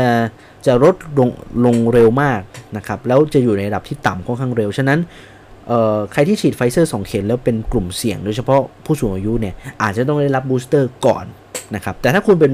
เป็นบุคคลปกติเป็นเป็นไม่ได้มีอายุเป็นอายุยังอายุยังเป็น 30 ยังแจ๋วอะไรประมาณนี้นะครับ ก็ยังไม่ต้องฉีดถ้ายังไม่ได้พ้นระยะเวลาเกิน 6 เดือน ถ้าต่ำกว่า 6 เดือนยังไม่แนะนำนะครับ ก็ประมาณนี้นะครับ นี่คือเรื่องของวัคซีนสูตรไข้ก็แล้วแต่จะพิจารณาครับว่าเออคุณจะคุณจะฉีดวัคซีนอ่า ในรูปแบบไหนอะไรยังไงนะครับ ฉะนั้นก็แล้วแต่ทุกท่านทุกคนจะพิจารณาเรื่องนี้กันนะครับ มาประเด็นสุดท้ายนี่ก็เป็นประเด็นใหญ่เหมือนกันนะฮะประเด็นประเด็นใหญ่เหมือนกัน แล้วก็จริง ๆ เรื่องนี้มันมันลิงก์ขออนุญาตลิงก์นะฮะลิงก์กับเรื่องน้องอิงนิดนึงเพราะว่าโอ้คือคือผมโชคดีที่ว่ามาอัดรายการวันนี้ด้วย เพราะว่ามันจะได้ขมวด มันเป็นความเชื่อมโยงที่ที่ที่ที่คงจะต้องทำความเข้าใจเรื่องของ ATK กันสักสักสักนิดสักหน่อยฮะเพราะว่าเรื่องนี้เนี่ยเออผมเคยเล่าผมเคยเล่าในในในมุมมองที่เป็นเรื่องของการเมืองตอนจัดซื้อย้อนไป EP แรกๆเลยครับ เรื่องการจัดซื้อ ATK ขององค์การเภสัชกรรม ผมย้ำครับ ผมย้ำสัปดาห์ที่แล้วผมพูดไปเปรยละ เเราต้องทำเข้าใจเรื่องของการตรวจการการตรวจของของตัวที่เป็นคือคือผมพูดได้ว่าผมมีประสบการณ์อ่าการตรวจการการตรวจของโควิด ในปัจจุบันหลักๆนะครับ ก็จะมีอยู่ 2 วิธีการด้วยกันนะฮะผมย้ำนะฮะ ข้อแรกนะครับแบบแรกก็คือ RT-PCR ที่เราพูดกันนะฮะตรวจรับ RT-PCR RT ไม่ใช่ rapid test นะฮะ RT คือเอ่อ real time PCR นะครับ real time PCR นะครับ ซึ่งผมผมผมในฐานะที่เคยไป swap swap ด้วยตอนนี้สองครั้ง บอกได้เลยครับว่าทรมานชีวิตมากครับ คือถ้าเลี่ยงได้เลี่ยงฮะ RT-PCR เนี่ยผมเล่ากระบวนการแบบนี้ให้ฟังครับว่า RT-PCR เนี่ยก็คือมันก็คือการสวอป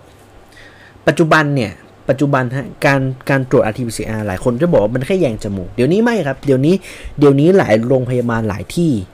จะจะจะไม่จะไม่สวอปแค่ส่วนที่เป็นจมูก คือคือคือการสวอปเนี่ยมันจะมีการสวอปอยู่ประมาณสักสองสองที่ครับในปัจจุบัน เนี่ยผมผมเปิดดูดูผลตรวจโควิดของผมด้วยฮะ เพราะตัวนั้นมันเห็นข้อมูลได้ชัดมาก เดี๋ยวนะ ผมขออนุญาตแป๊บหนึ่งอะ คือผมตรวจที่โรงพยาบาลมหิดล เอ้ย เบลอ เป็นศูนย์การแพทย์ของมหิดลนะครับ ตรงสารยา ก็อันนี้ผมจะอธิบายว่า ในผลตรวจเนี่ยเวลาเวลาดารา หรือว่านักแสดงหลายคนที่ตรวจตรวจ RT-PCR มาเนี่ย มันก็จะมีมันจะมีใบใช่ไหมฮะ ดูของน้องอิงก็ได้ ดูของผมก็ได้ ผมก็ดูของผมไปไม่ได้ตรวจมันทั้งคู่นะฮะ ก็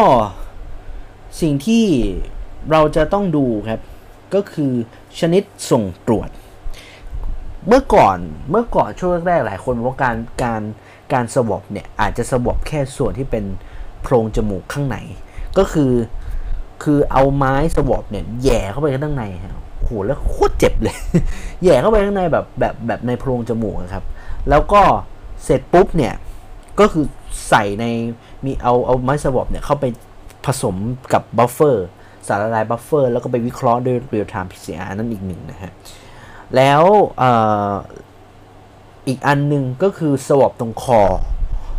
ลำคอครับ ก็คือเอาไม้สวอปเนี่ยคลุกเคล้าตรงคอตรงตรงตรงตรงเยื่อเยื่อคอ เยื่อบุคอตรงนั้นนะฮะตรงลเหมือนล้วงคอไปฮะอันนี้คือก็จะก็จะมีตัวอย่างเก็บจาก 2 แหล่งในตัวในคนเดียวกันนะครับ ฉะนั้นเวลาที่ผลตรวจของผลตรวจของ RT-PCR ที่เขารายงานออกมาเนี่ยนะฮะเป็นรายงานรายงานการตรวจเนี่ยนะครับ ก็จะเขียนว่า nasal pharyngeal swab ก็คือตรงโพรงจมูกด้านในนะฮะ แล้วก็ส่วนที่เป็น throat swab ก็คือตรงคอนะครับ ฉะนั้นอันนี้ก็คือคือการคือเอา 2 อันนี้มารวมกัน เพราะว่ามันมีการมันมีข้อมูลบางตัวที่บอกว่าสวอปแล้วสวอปไม่เจอswab swab แค่แบบในจมูกจมูกไม่เจอ แต่ว่ามันไปเจอตรงคออะไรเงี้ยฉะนั้นมันก็เลยมีการ make sure ว่าโอเคงั้นก็งั้นก็ swab ไปทั้งสองที่นั่นแหละอะไรเงี้ยแล้วผสมกันเพื่อบางทีแบบเพื่อป้องการ recheck ความผิดพลาดผลลวงที่อาจจะเกิดขึ้นในเทคนิค ซึ่งมันซึ่ง PCR เป็นเทคนิคที่ที่เกิดผลลวงได้น้อยที่สุดนะฮะน้อยที่สุดคือมันมีความผิดพลาดเกิดขึ้นได้ ในหลาย ๆ กรณี แต่ว่าในในความเป็นจริงแล้วเนี่ยก็คือ ความผิดพลาดในผลลวงเกิดขึ้นได้น้อยกว่า ATK นะครับ อันนี้ต้องบอกกัน ฉะนั้นการรายงานก็คือจะบอกว่าชนิดที่ส่งตรวจ และคราวนี้เนี่ยมันก็จะมีเรื่องของ not detect อะไรเงี้ยซึ่งซึ่งทุกคนก็จะทราบกันอยู่แล้วนะครับ ฉะนั้นการตรวจ RT-PCR คือมันจะต้องใช้เวลานาน เพราะว่ามันจะต้องเอาเอาเหมือนกับเอาเอาเชื้อของเรากับ buffer ตัวนี้นะครับมามาทำการวิเคราะห์ยีนอะไรของเขา ซึ่งซึ่งมันจะต้องใช้เวลา นะครับแล้วมันมันจะบ่งบอกเป็นตัวเลขได้เลย ซึ่งซึ่งมันก็จะมีเรื่องของการตรวจซึ่งมีคัตออฟนะฮะอันนี้ในรายงานผมก็เขียนว่าชุดตรวจวิเคราะห์ที่มีกระบวนการ pre amplification จำนวน 5 รอบ ที่ไม่มีไม่มีการตรวจวัดปริยา แล้วก็จะมีคัตออฟที่ 36 อะไรเงี้ยซึ่งซึ่งซึ่งซึ่งตัวนี้มันก็จะมีเรื่องของค่าคัตออฟอยู่ สมมติว่าค่าที่มันรายงานด้วย RT-PCR ต่ำกว่า คัตออฟก็จะถือว่า not detect ก็คือไม่เจอนะครับ แต่ถ้ามันเกินก็คือ positive ไปอะไรเงี้ยนะครับ คือเจอเชื้อนั่นเอง ฉะนั้นก็มันก็จะเป็นรายงานแบบนี้ขึ้นมา แต่คราวนี้ดู ATK ครับ ATK ผมเอา ATK ที่ผมตรวจมาตรวจมาให้ดูแล้วกันนะฮะ เพราะว่ามันมีมันมีคู่มืออยู่นะฮะ คือ ATK เนี่ยมันเป็นมันเป็นแบบอย่างง่าย มันเป็น antigen rapid test ก็คือก็คือมันคล้ายๆกับจะใช้เรื่องของลักษณะเหมือนการตรวจคันนะฮะตรวจคัน คือถ้าคุณมีเชื้อมีเชื้อมีเหมือนเชื้อที่เป็นตรวจคันเนี่ยก็จะก็จะเออเขาเรียกไงก็จะก็จะจะขึ้น 2 ขีดอะไรประมาณนี้ เพราะว่าสารมันจะดีเทคเรื่องของสารคัดหลั่งคือคือคุณนึกถึงว่าเวลาเราไปตรวจพวกแบบสารปนเปื้อนแบบอย่างง่ายฮะเมื่อเมื่อก่อนมันจะมีแบบว่าตรวจบอแร็กใช่ไหมคุณนึกถึงตรวจบอแร็กซ์ไหมล่ะ ตรวจบอแร็กซ์เนี่ยก็คือเอาเอาตัวของของอะไรวะ ตรวจบอแร็กซ์พูดง่ายเหลือเกิน ก็คือเอาเอาสมมติว่าเอาชิ้นเนื้อหมู เอ้ยดอแลกมันลูกชิ้นลูกชิ้นทอดใช่ไหมเอาลูกชิ้นทอด ลูกชิ้นอะไร ลูกชิ้นทั่วไปแหละ ดึงมาแล้วก็มาใส่ในสารละลายแล้วก็กับตัวอย่างเอาโดนตัวอย่าง แล้วก็เอาสารละลายที่มีตัวอย่างอยู่เนี่ย เอาไปแบบ เอาไปเอาไปทดสอบในเทสคิด แล้วถ้ามันขึ้นเป็นสีนี้แสดงว่ามีสารบอแลกอยู่ เป็นเป็นการตรวจอย่างง่ายครับคราวนี้ในในในส่วนของ antigen home test เนี่ย อันนี้ผมผมเคยเล่าแบบคร่าวๆนะฮะแต่ว่าผมอาจจะไม่ได้ค่อยเก็ตเพราะผมไม่เคยใช้ก็เลยไม่ค่อยเข้าใจหรอก แต่ว่าพอได้ใช้เองก็เข้าใจนะครับ เอ่อหลายคนจะบอกว่ามีการถกเถียงกันว่า เอ้ยในในใน ATK เนี่ยมันมีกี่มันมีมันมีกี่แบบนะฮะ มันมีอยู่จริง ๆ จริง ๆ เดี๋ยวนี้มันมีแบบ ATK ที่เทสด้วยน้ำลาย แต่ว่าเอาง่ายๆว่ามันจะที่เราใช้กันคือเป็น Air Antigen Home Test นะครับ ซึ่ง อันเนี้ยผมผมที่ผมยืถืออยู่ในมือเนี่ย เป็นยี่ห้อของ Standard Q นะฮะ ซึ่งผมแนะนำว่าอันนี้ไม่ได้โฆษณาใครบอกว่าผมโฆษณาไม่ใช่ แต่ว่าเป็นยี่ห้อที่เอาจริงๆแล้วเนี่ย ให้ผลที่ดีที่สุดเมื่อเทียบกับตัวอื่น หรือแม้แต่เลิกปู่เองนะฮะเพราะเลิกปู่เดี๋ยวเดี๋ยวผมเล่าในประเด็นนี้ต่อ แต่ว่าผมเล่าอธิบายว่าใน standard Q เนี่ยนะครับ ก็คือผมจริงๆ ผมเล่าไปแล้ว ก็คือมีการสวอปอะไรเงี้ย แล้วก็จะใช้เรื่องของสารละลาย buffer ถ้าขึ้น 2 ขีดแสดงว่าติดโควิดนั่นเอง แต่ว่าแน่นอนครับว่าในข้อมูลของ ATK เนี่ย ก็คือจะมันจะมีเหมือน professional use กับ home use professional use ก็คือไอ้ไม้ swab ที่คุณโดนแทงในตอนลาปิด PCR แหละ คือใช้เทคนิคเดียวกัน ซึ่งไม้ยาวแบบนี้คุณทำเองไม่ได้ เพราะว่ามันต้องให้คนแยง คุณแยงก็โหไอ้ไม้แทงจมูกตายอะฮะ ฉะนั้นไม้สบบของของของพวกโฮมยูสจะสั้นกว่า เพราะว่าเอาเขาเขาจะดีเทคแค่ประมาณช่วงช่วงต้นจมูกตรงตรงตรงตรงใกล้ๆตายฮะประมาณนี้นะครับ ซึ่งซึ่งจากข้อมูลเนี้ยถ้าในของ Standard Q ที่เขาถามเขาเขาเขียน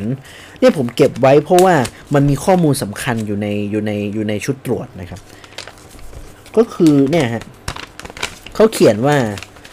เเดี๋ยวเอาไฟส่องหน่อยห้องมืดนะแล้วก็ไม่เอาไฟส่อง ก็จะมีในส่วนของเซลล์เทรก็คือเขาจะทดสอบด้วยการที่ว่าคือทดสอบเหมือนตัวเลขเลยนะครับ เขาบอกว่าในส่วนของ เปอร์เซ็นต์เปอร์เซ็นต์เซลล์เซนซิทิวิตี้เนี่ยนะฮะ มันจะมีสเปกซิโอ้โห มันจะมีสองคำ จริง ๆ ผมเคยเล่าไปแล้ว แต่ว่าผมพูดให้เข้าใจอีกทีหนึ่งว่า ความจำมันมีความจำเพาะกับความไว ความจำเพาะคือ specificity โอ้ยชีวิต คือ ความจำเพาะเนี่ยมันไม่ค่อยมีความความอันนี้เท่าไหร่ความจำเพาะเนี่ยก็คือเอ่าก็คือพูดง่ายๆว่าก็คือตรวจถูกก็คือตรวจได้ตรวจได้แบบดีคือตรวจแบบคือคือผมอาจจะไม่เข้าเข้าใจคำเขาว่าพอเป็นแปลไทยเป็นไทยฮะ ก็จะงงงนิดหนึ่งแต่ว่าอะเอาที่มันในส่วนของส่วนใหญ่ไม่มีปัญหาในเรื่องของสเปค specificity หรอก เพราะว่าส่วนใหญ่มันก็ตรงตามมาตรฐานออยเพราะว่าของเลปูเองก็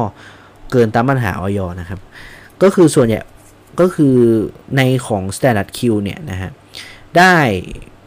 เอ่อ specificity เนี่ยนะครับหนึ่งร้อยเปอร์เซ็นต์นะฮะเขาเขาเคลมว่าหนึ่งร้อยเปอร์เซ็นต์ทั้งหมดเก้าหนึ่งร้อยเปอร์เซ็นต์แล้วแบบ self testing ด้วยนะ เออ แล้ว ความไวของ sensitivity เนี่ย ไอตัวเนี้ยที่ผมอธิบายว่า sensitivity คือการแปลง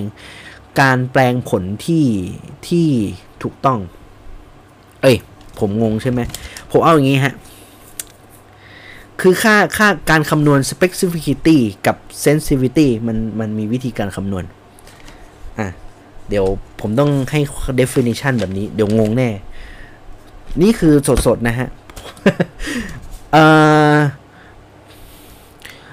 ำว่า specificity ความจำเพาะเนี่ยนะฮะ ก็คือเขาเนี่ย จะเอา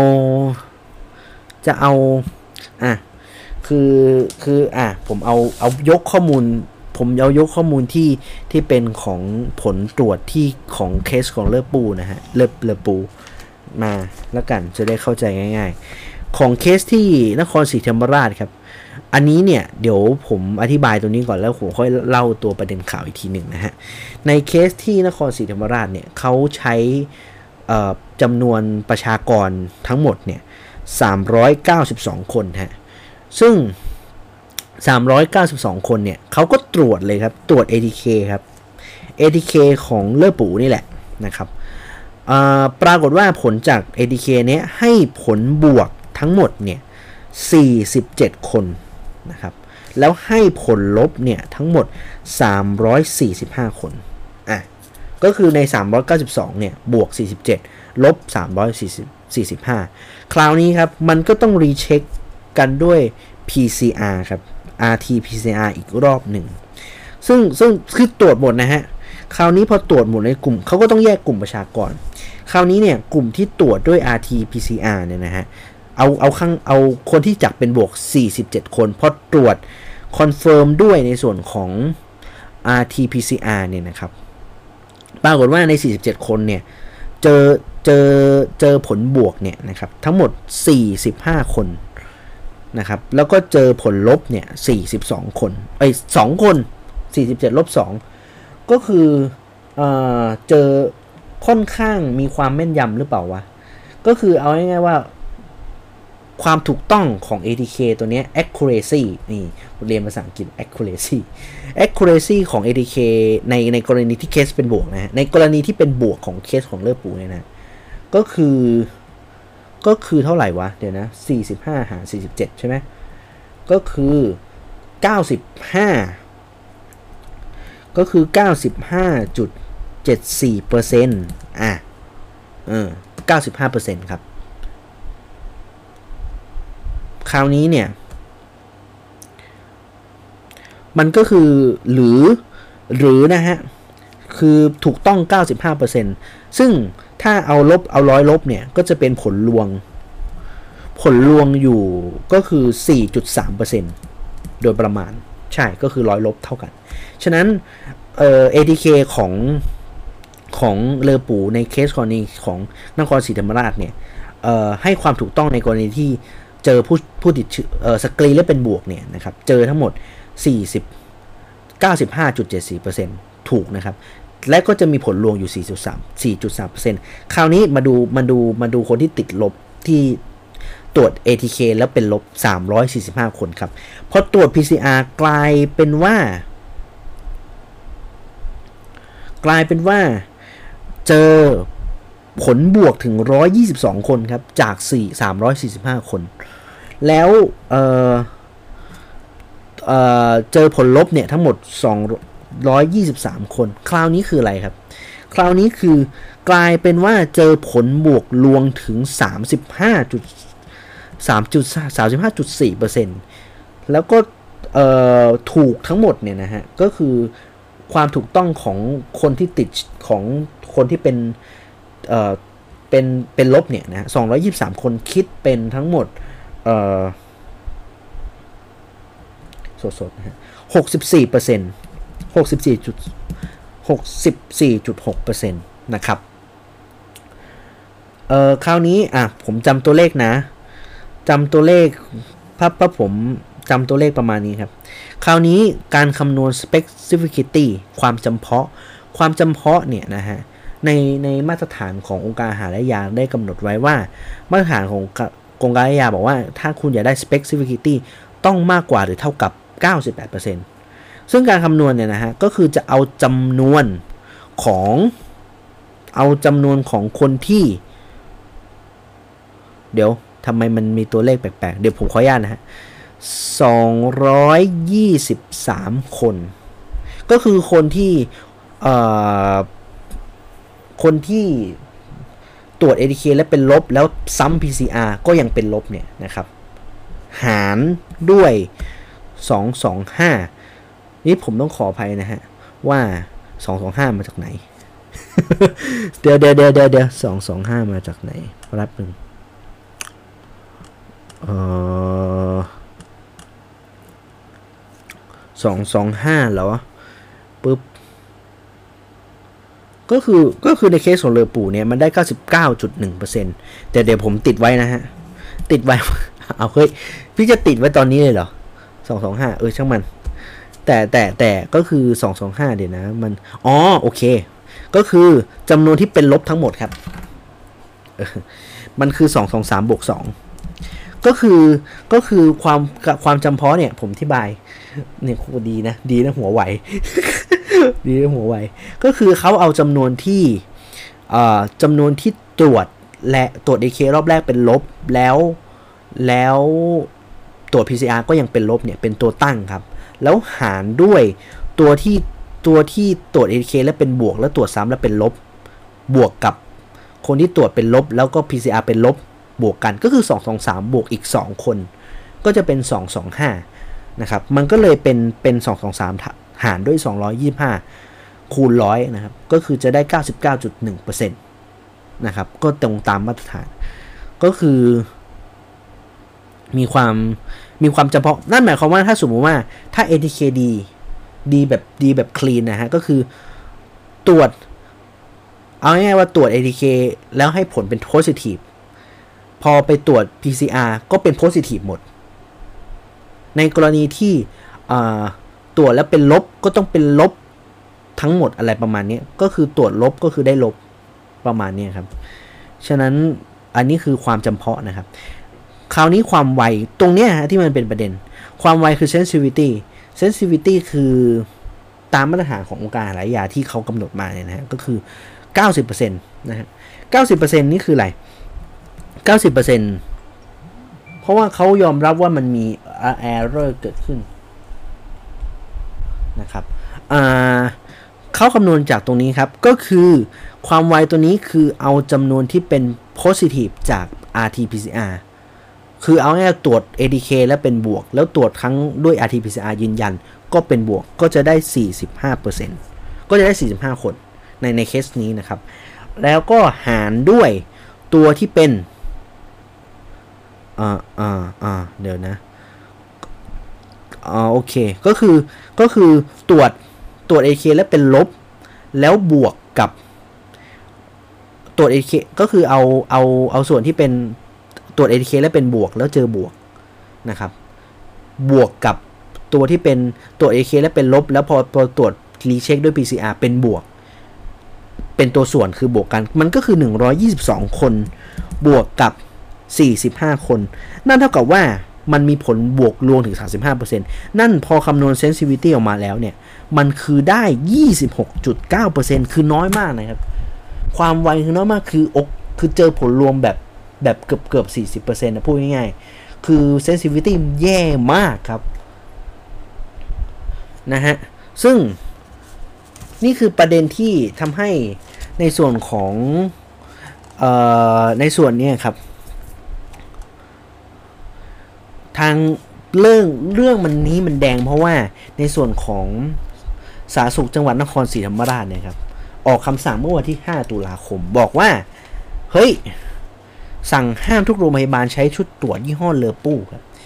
กับผู้สัมผัสใกล้ชิดเสี่ยงสูง เพราะว่าพอตรวจแล้วนี่มีความมีความผิดพลาดสูงมากครับ อย่างที่ผมเล่าไปก็คือ 26 sensitivity 26%เท่านั้นเองนะครับ โดยให้ใช้ตรวจแบบ professional use เท่านั้นครับ ส่วนที่ได้รับแจกจากสปสชเนี่ยให้หรือเสี่ยงต่ำให้ประชาชนทั่วไปเข้าไปตรวจนะครับ ซึ่งจากข้อมูลที่ผมเล่าเมื่อกี้ครับ ก็คือมันให้ผลที่ที่ไม่ค่อยดีเท่าไหร่ โดยเฉพาะ sensitivity ที่ได้แค่ประมาณ 26.9%เท่านั้นครับ ซึ่งตรงช่วงซึ่งตรงตรงในออยเนี่ยเขาก็ในเขากำหนดไว้คือตรง ต่ำกว่ามาตรฐานของออยคราวนี้เนี่ย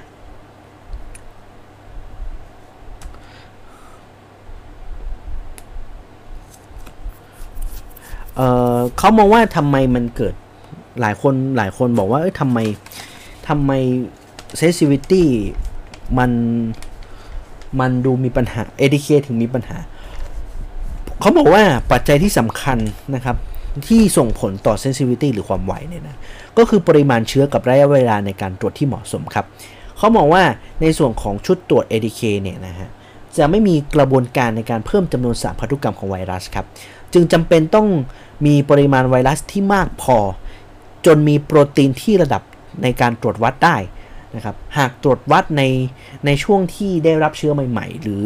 ระยะฟักตัวเนี่ยนะครับ หรือเคยติดเชื้อมาระยะหนึ่งแล้ว ก็อาจจะให้จะทำให้จะทำให้ผลเป็นลบได้นะครับ ดังนั้นผู้ผู้มีความเสี่ยงจึงต้องตรวจซ้ำในกรณีที่ตรงนี้ประมาณ 3-5 วันนะครับ คราวนี้เนี่ยอาจารย์อาจารย์อนันต์จงแก้ววัฒนานะครับนักไวรัสวิทยาของไบโอเทคเนี่ยเขาให้ข้อมูลแบบเพิ่มเติมแบบนี้ว่า ก่อนจะตัดสินใจก่อนจะตัดสินประสิทธิภาพของชุดตรวจ ต้องมีข้อมูลปริมาณสารพันธุกรรมที่ตรวจพบจาก RT-PCR หาค่า CT สูง CT สูงคือปริมาณเชื้อน้อยครับ ก็ไม่น่าแปลกที่ผลตรวจ ADK จะเป็นลบ ซึ่งผู้ติดเชื้อกลุ่มนี้จะไม่แพร่เชื้อได้แล้ว และควรมีการเปรียบเทียบตัวอย่างเดียวกันกับชุดตรวจยี่ห้ออื่นอะอันนี้ก็พูดกันอย่างแฟร์ๆนะฮะ แต่ว่าแน่นอนครับหลายคนก็วิพากษ์วิจารณ์เรื่องนี้กันเเยอะพอสมควรนะครับ เยอะพอสมควรว่าชุดตรวจของเลอปูเป็นยังไง อันนี้ผมก็ไม่ทราบนะฮะ แต่ว่าแต่ว่าประเด็นแบบนี้มันทาให้มันทาให้ มันทาให้ถูกวิพากษ์วิจารณ์พอสมควรแต่ว่าเรื่องนี้เนี่ยไม่แน่ใจว่าสปสชจะจะยังไงนะครับ แต่ว่า ผมต้องย้ำเตือนเรื่องของเอ่อเรื่องทฤษฎีสมคบคิดเนี่ยก็ไปรู้กันเอาเอง ไอ้ที่ผมเล่ามาคือมันเป็นทฤษฎีสมคบคิดในการสุดท้ายได้สปสช ได้เลิกปูมานั่นมันมันก็เป็นอีกคนละประเด็นนะฮะแต่ว่าในส่วนของ ในส่วนของเลิกในส่วนของตัวนี้เรื่องของประสิทธิภาพเนี่ยก็ยังต้องมีการรีเช็คกันต่อไป แต่ว่าผมพูดโดยภาพรวมนะครับว่า ATK เนี่ยก็ช่วยสกรีนได้ประมาณหนึ่งในกรณีที่มีเสี่ยงสูง เพราะว่าอันนี้จากคนใกล้ตัวเลย เพราะว่าพี่ที่ทำงานที่เขาติดเนี่ยจนจนต้องจนผมต้องต้องต้องกักตัวเนี่ยเพราะว่าเเขารู้สึกว่าเขามีอาการมีมีอาการแบบชัดเจนมากครับว่ามีอาการไข้มีอาการไม่สบาย มีอาการแบบแบบเหมือนสุ่มเสี่ยงว่าเป็นโควิดเขาก็เลยตรวจ ADK เพราว่าเป็นบวกครับ เพราะนั่นคืออะไรมันแสดงให้เห็นว่าปริมาณเชื้อของของของตัวของคุณพี่เนี่ยคุณพี่ที่ออฟฟิศเนี่ยค่อนข้างสูง มันเลยให้ผลที่ positive ได้ง่ายกว่า ฉะนั้น ATK เนี่ยเป็นตัวช่วยที่สกรีนคือคืออย่างที่บอกฮะ ATK มันดียังไง ATK มันดีที่ว่ามันสามารถสกรีนเชื้อคนที่มีอาการได้ได้รวดเร็วมากขึ้นนะครับ มันอาจจะมันอาจจะสกรีนคนคนไม่มีอาการออกได้ยาก แต่ว่าอย่างน้อยเนี่ยเอาสกรีนคนที่มีอาการชัดเจนมีปริมาณในเชื้อสูงเนี่ยออกไปก่อน ซึ่งมันมันมันมองในข้อดีที่ว่ามันสามารถตัดตอนเรื่องของการแพร่กระจายของเชื้อได้ประมาณหนึ่งนะครับ อย่างน้อยเนี่ยคือคนที่มีคนที่มีเชื้อปริมาณน้อยเนี่ยอาจจะมีการแพร่ได้ได้ระดับที่ต่ำกว่า คนที่มีอาการชัดเจน อันนี้ต้องพูดแบบกันแบบนี้นะครับ ฉะนั้น ADK เนี่ยเหมาะสำหรับการที่สกรีนคนที่มีเชื้อเยอะนั่นแหละนะครับ ไม่จำเป็นต้องแบบรอให้ป่วยๆแล้วไป RT ฉะนั้น ฉะนั้น ATK เป็นตัวเลขที่ที่ถามว่าผมก็มันก็เชื่อได้ระดับหนึ่งนะครับ คราวนี้มันก็มีประเด็นฮะ เพราะว่าประเด็นเรื่องของตัวเลขที่เกิดขึ้นนะครับ ว่าในช่วง 7 วันที่ผ่านมาเนี่ย ATK สูงขึ้น ตัวเลขของ ATK สูงขึ้น เพิ่มขึ้นทุกวันในช่วงระยะเวลาสัปดาห์ที่ผ่านมานะครับผู้ติดเชื้อในหลังจากที่รายงานของสบค มันอาจจะเป็น 9,000 10,000 คงที่ประมาณนี้แต่ว่าในส่วนของ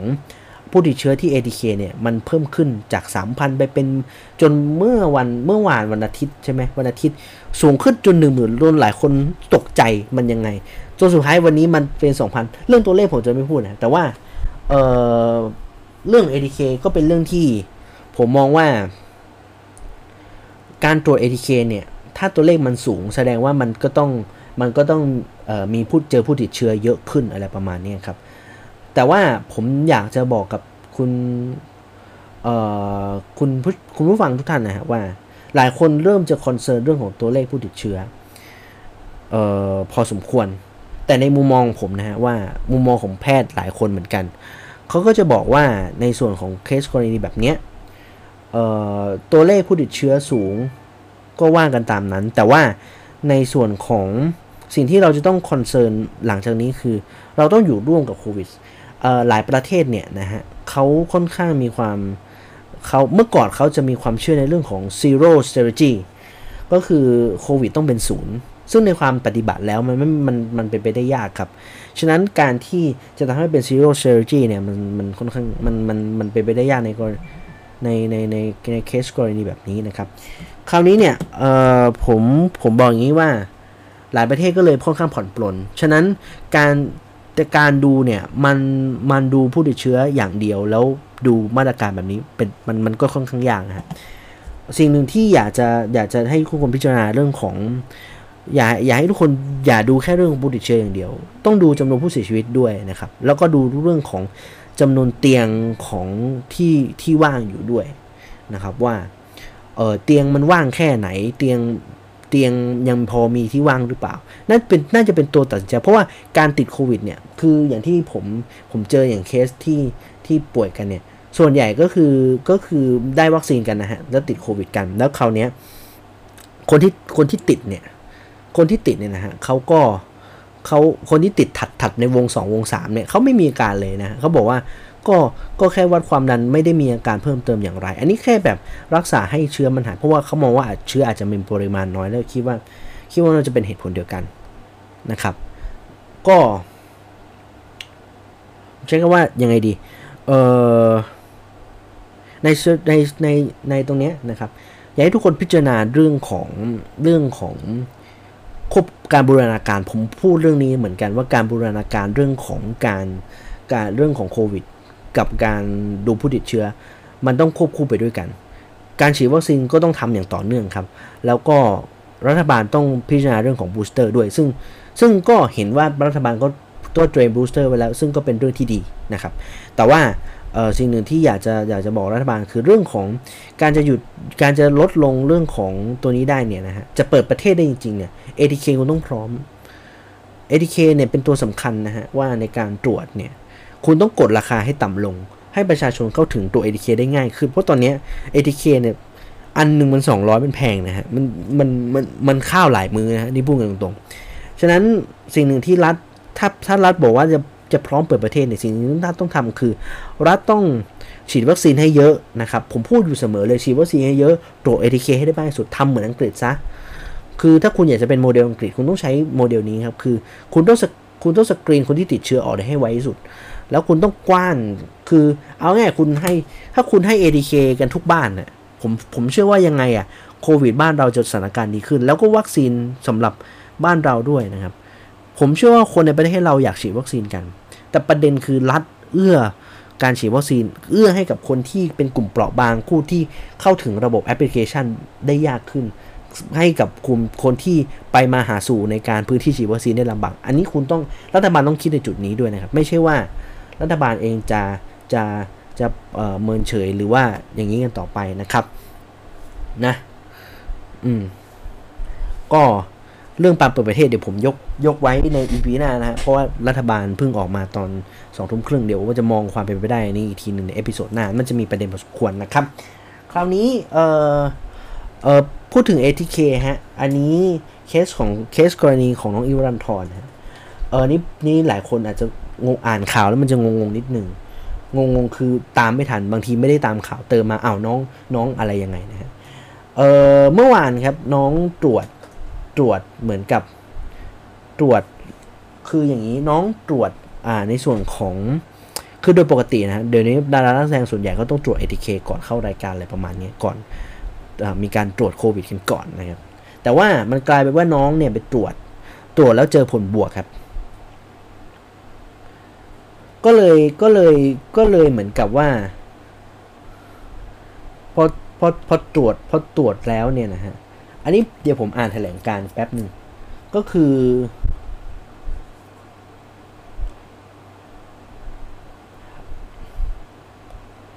เดี๋ยวนะแป๊บหนึ่ง เออเออน้องเนี่ยนะฮะเดี๋ยวผมขออนุญาตผมก็ผมก็ผมงงคือหลายคนงงข่าวนี้ อย่าว่าแต่ใครเลยพวกผมก็งงนะฮะแถลงการเมื่อเมื่อวันอาทิตย์นะฮะเมื่อวานวันวันอาทิตย์หรือวันเสาร์วันเสาร์สิวันเสาร์เนี่ยนะฮะเออคือมันมีการตรวจแบบ polymerase chain reaction เอ่อเป็น RT-PCR แต่เป็น polymerase reaction แต่ผมไม่แน่ใจว่าว่าว่าว่ายังไงนะครับ แต่ว่าเอ่อตรวจแล้วเนี่ย คือช่วงที่ผ่านมาน้องตรวจ ATK แล้วไม่แล้วไม่เจอครับ แต่ว่าพอไปตรวจ RT-PCR แบบ polymerase chain reaction ตัวเนี้ยปรากฏว่าติด เพราะว่าเป็นบวกก็เลยก็เลยก็เลยเข้าไปตรวจ RT-PCR อีกรอบหนึ่งนะครับแล้วซึ่งทางซึ่งทางบริษัทน้อง ซึ่งทางต้นสังกัดเนี่ยน้องก็ไปตรวจ ในในส่วนของอตรวจที่โรงพยาบาลสินแพทย์นะฮะสาขารามินทราก็ปรากฏว่าไม่ไม่พบเชื้อครับ ก็เลยก็เลยก็เลยสรุปว่าไม่ไม่ไม่ติดเชื้อ แต่ว่าในกรณีเนี้ยคือคือเดี๋ยวผมเดี๋ยวผมถาม เดี๋ยวผมเก็บเก็บเรื่องนี้ไว้แล้วกัน คือคือคือผมว่ามันเรื่องนี้มันมีความมันมีความแบบงงๆนิดนึงนะครับ เพราะว่า หลายคนบอก RT-PCR แต่ว่าเขาวงเล็บในในแถลงการที่อ่าวายวายวายวายวายวายขออภัย เสียงเข้า ผมเปิดแล้วมันแล้วมันมันเล่น เออ มาบอก polymerase chelation เดี๋ยวผมไปหาข้อมูลเพิ่มเติมให้นะเรื่องนี้เดี๋ยวเดี๋ยวมาว่ากัน EP หน้าแล้วกันนะแต่ว่าเรื่องนี้ก็คือน้องก็จะกักตัวเพิ่มเติมอีก7วันนะแต่เรื่องนี้ข่าวใหญ่เหมือนกันหลายคนบอกโอ้ยขนาดติดเลยคือมันมันโอกาส error มันเกิดขึ้นได้ อันนี้ผมต้องบอกนะฮะ ATK หรืออะไรทุกวิธีการมันมี error หมด มันขึ้นทุกอย่างคือคนเรียนวิทยาศาสตร์ผมบอกผมรู้ว่าการเก็บตัวอย่างมันมันมันมีคือเอาง่ายว่า ผมเลยบอกว่าผมมักจะสอนเด็กเด็กที่ที่มาทำทำแลบเนี่ยนะครับ ว่าน้องบางทีมันอาจจะเราอาจจะต้อง samplingตัวอย่างให้ดี ผมว่าการ sampling ตัวอย่างให้ดีเป็นเรื่องสำคัญ เพราะว่าเพราะถ้า sampling ตัวอย่างไม่ดี คือคือสิ่งที่เราจะต้องวิเคราะห์เนี่ย คือสมมติว่าเรา เราจะตรวจเราจะตรวจเราจะตรวจส่วนประกอบของเค้กอย่างเงี้ยฮะเค้กก้อนหนึ่งคำถามคือ เราไม่สามารถจะตรวจสอบไอ้ก้อนเค้กทั้งก้อนได้ต้องไหมเราจะต้องตรวจสอบในส่วนที่เป็นเหมือนกับบางอย่างของเค้กซึ่งบางอย่างของเค้กเนี่ย คุณจะต้องพิจารณาว่าคุณควรเก็บส่วนไหนของเค้กก้นเค้กหัวเค้กไอ้ตรงด้านบนเค้กหรือด้านในของเค้กอะไรประมาณนี้ ผมพูดให้เข้าใจง่ายนะฮะ ฉะนั้นการการการการเก็บตัวอย่างหรือว่าการเลือกตัวอย่างก็เป็นเรื่องที่สำคัญ ฉะนั้นการตรวจ RT-PCR อย่างเงี้ยบางทีทั้งถึงบอกว่ามันต้องมีการ repeat หรือการทำซ้ำนะครับ เพื่อเพื่อเป็นการยืนยันผลการทดสอบ หรือการผลการวิเคราะห์อะไรประมาณนี้นะฮะ ฉะนั้นฉะนั้นเรื่องนี้ก็คือมันก็ตรงตัวครับ ฉะนั้นโอกาสความผิดพลาดในการทดสอบมันก็มี ฉะนั้น อย่าตนกตกใจกันไปนะฮะอย่าตนกตกใจกันไป อันนี้อันนี้พูดกันตรงๆนะครับ เดี๋ยวเดี๋ยวผมติดประเด็นเรื่อง polymerase นี้ไปผมว่ามันมีข้อมูลที่ได้ที่ที่น่าสนใจเรื่องนี้อยู่เหมือนกันนะฮะอืมเมื่อกี้ผมจะพูดแหล่ตอนสุดท้าย เหมือนลืมอะ่ะ เดี๋ยวแป๊บหนึ่งเอ่อเรื่องของเรื่องของวัคซีนนะฮะ ก็น่าจะฉีดกันพอสมควรละ ก็ไม่รู้ว่าเดี๋ยวอีพีหน้าน่าจะน่าจะคุยเรื่องเปิดประเทศกันนะฮะผมผมติดไว้ เพราะว่าน่าจะสี่วันแล้วก็แล้วก็แล้วก็น่าจะมีประเด็นเรื่องพูดเรื่องของการเปิดประเทศน่าจะมีประเด็นให้พูดถึงกันเยอะขึ้นนะครับเอ่ายังไงดีอะก็สุดท้ายครับ จริง ๆ ถ้าไม่มีประเด็นอะไรเราจะเราอาจจะมีประเด็นอื่นมาแทรกๆด้วยนะครับเออเดี๋ยวนะ แป๊บหนึ่ง ผมเพิ่งกลับไปที่ออฟฟิศวันนี้วันแรกนะฮะเพราะว่าหลังจากที่กักตัวกันยาวๆ หลังจากหลังจากผู้ติดเชื้อโควิดก็วันนี้ไปทำงานที่ออฟฟิศแบบระแวงนิดนึงเพราะว่าเพราะว่าแบบยังไงดีอะเพราะว่าแบบมันมันมันมีความแบบเกรงๆนิดนึงกลัวว่าจับจิบจับตัวนี้ก็เป็นเชื้อแบบป้ายตาหรือเปล่าอย่างเงี้ย ก็เลยบอกต้องคือเข้าไปออฟฟิศแบบค่อนข้างระมัดระวังตัวพอสมควร พกเจลแอลกอฮอล์แบบไปมามากเลยเมื่อวาน จริง เพราะว่า เพราะว่าผมก็เอาจริง เอาจริงก็กลัว กลัวเลยแหละ มีความกังวล มี panic panic เบาๆฮะ แต่ว่าผมก็บอกเออมัน มัน มันมีการทำความสะอาดแล้ว แล้วก็วิธีการง่ายคือพกแอลกอฮอล์จับหยิบจับอะไรตรงไหนก็รดแอลกอฮอล์อย่างเดียวแล้วฮะ เพราะว่าความเสี่ยงของการตรงนี้มันก็ยังมีอยู่นะครับ อืม นะฮะ จริงๆ ผม ผมเหมือนจะมีอีกเรื่องหนึ่งแต่ว่าผมลืมอะ จะไม่เป็นไร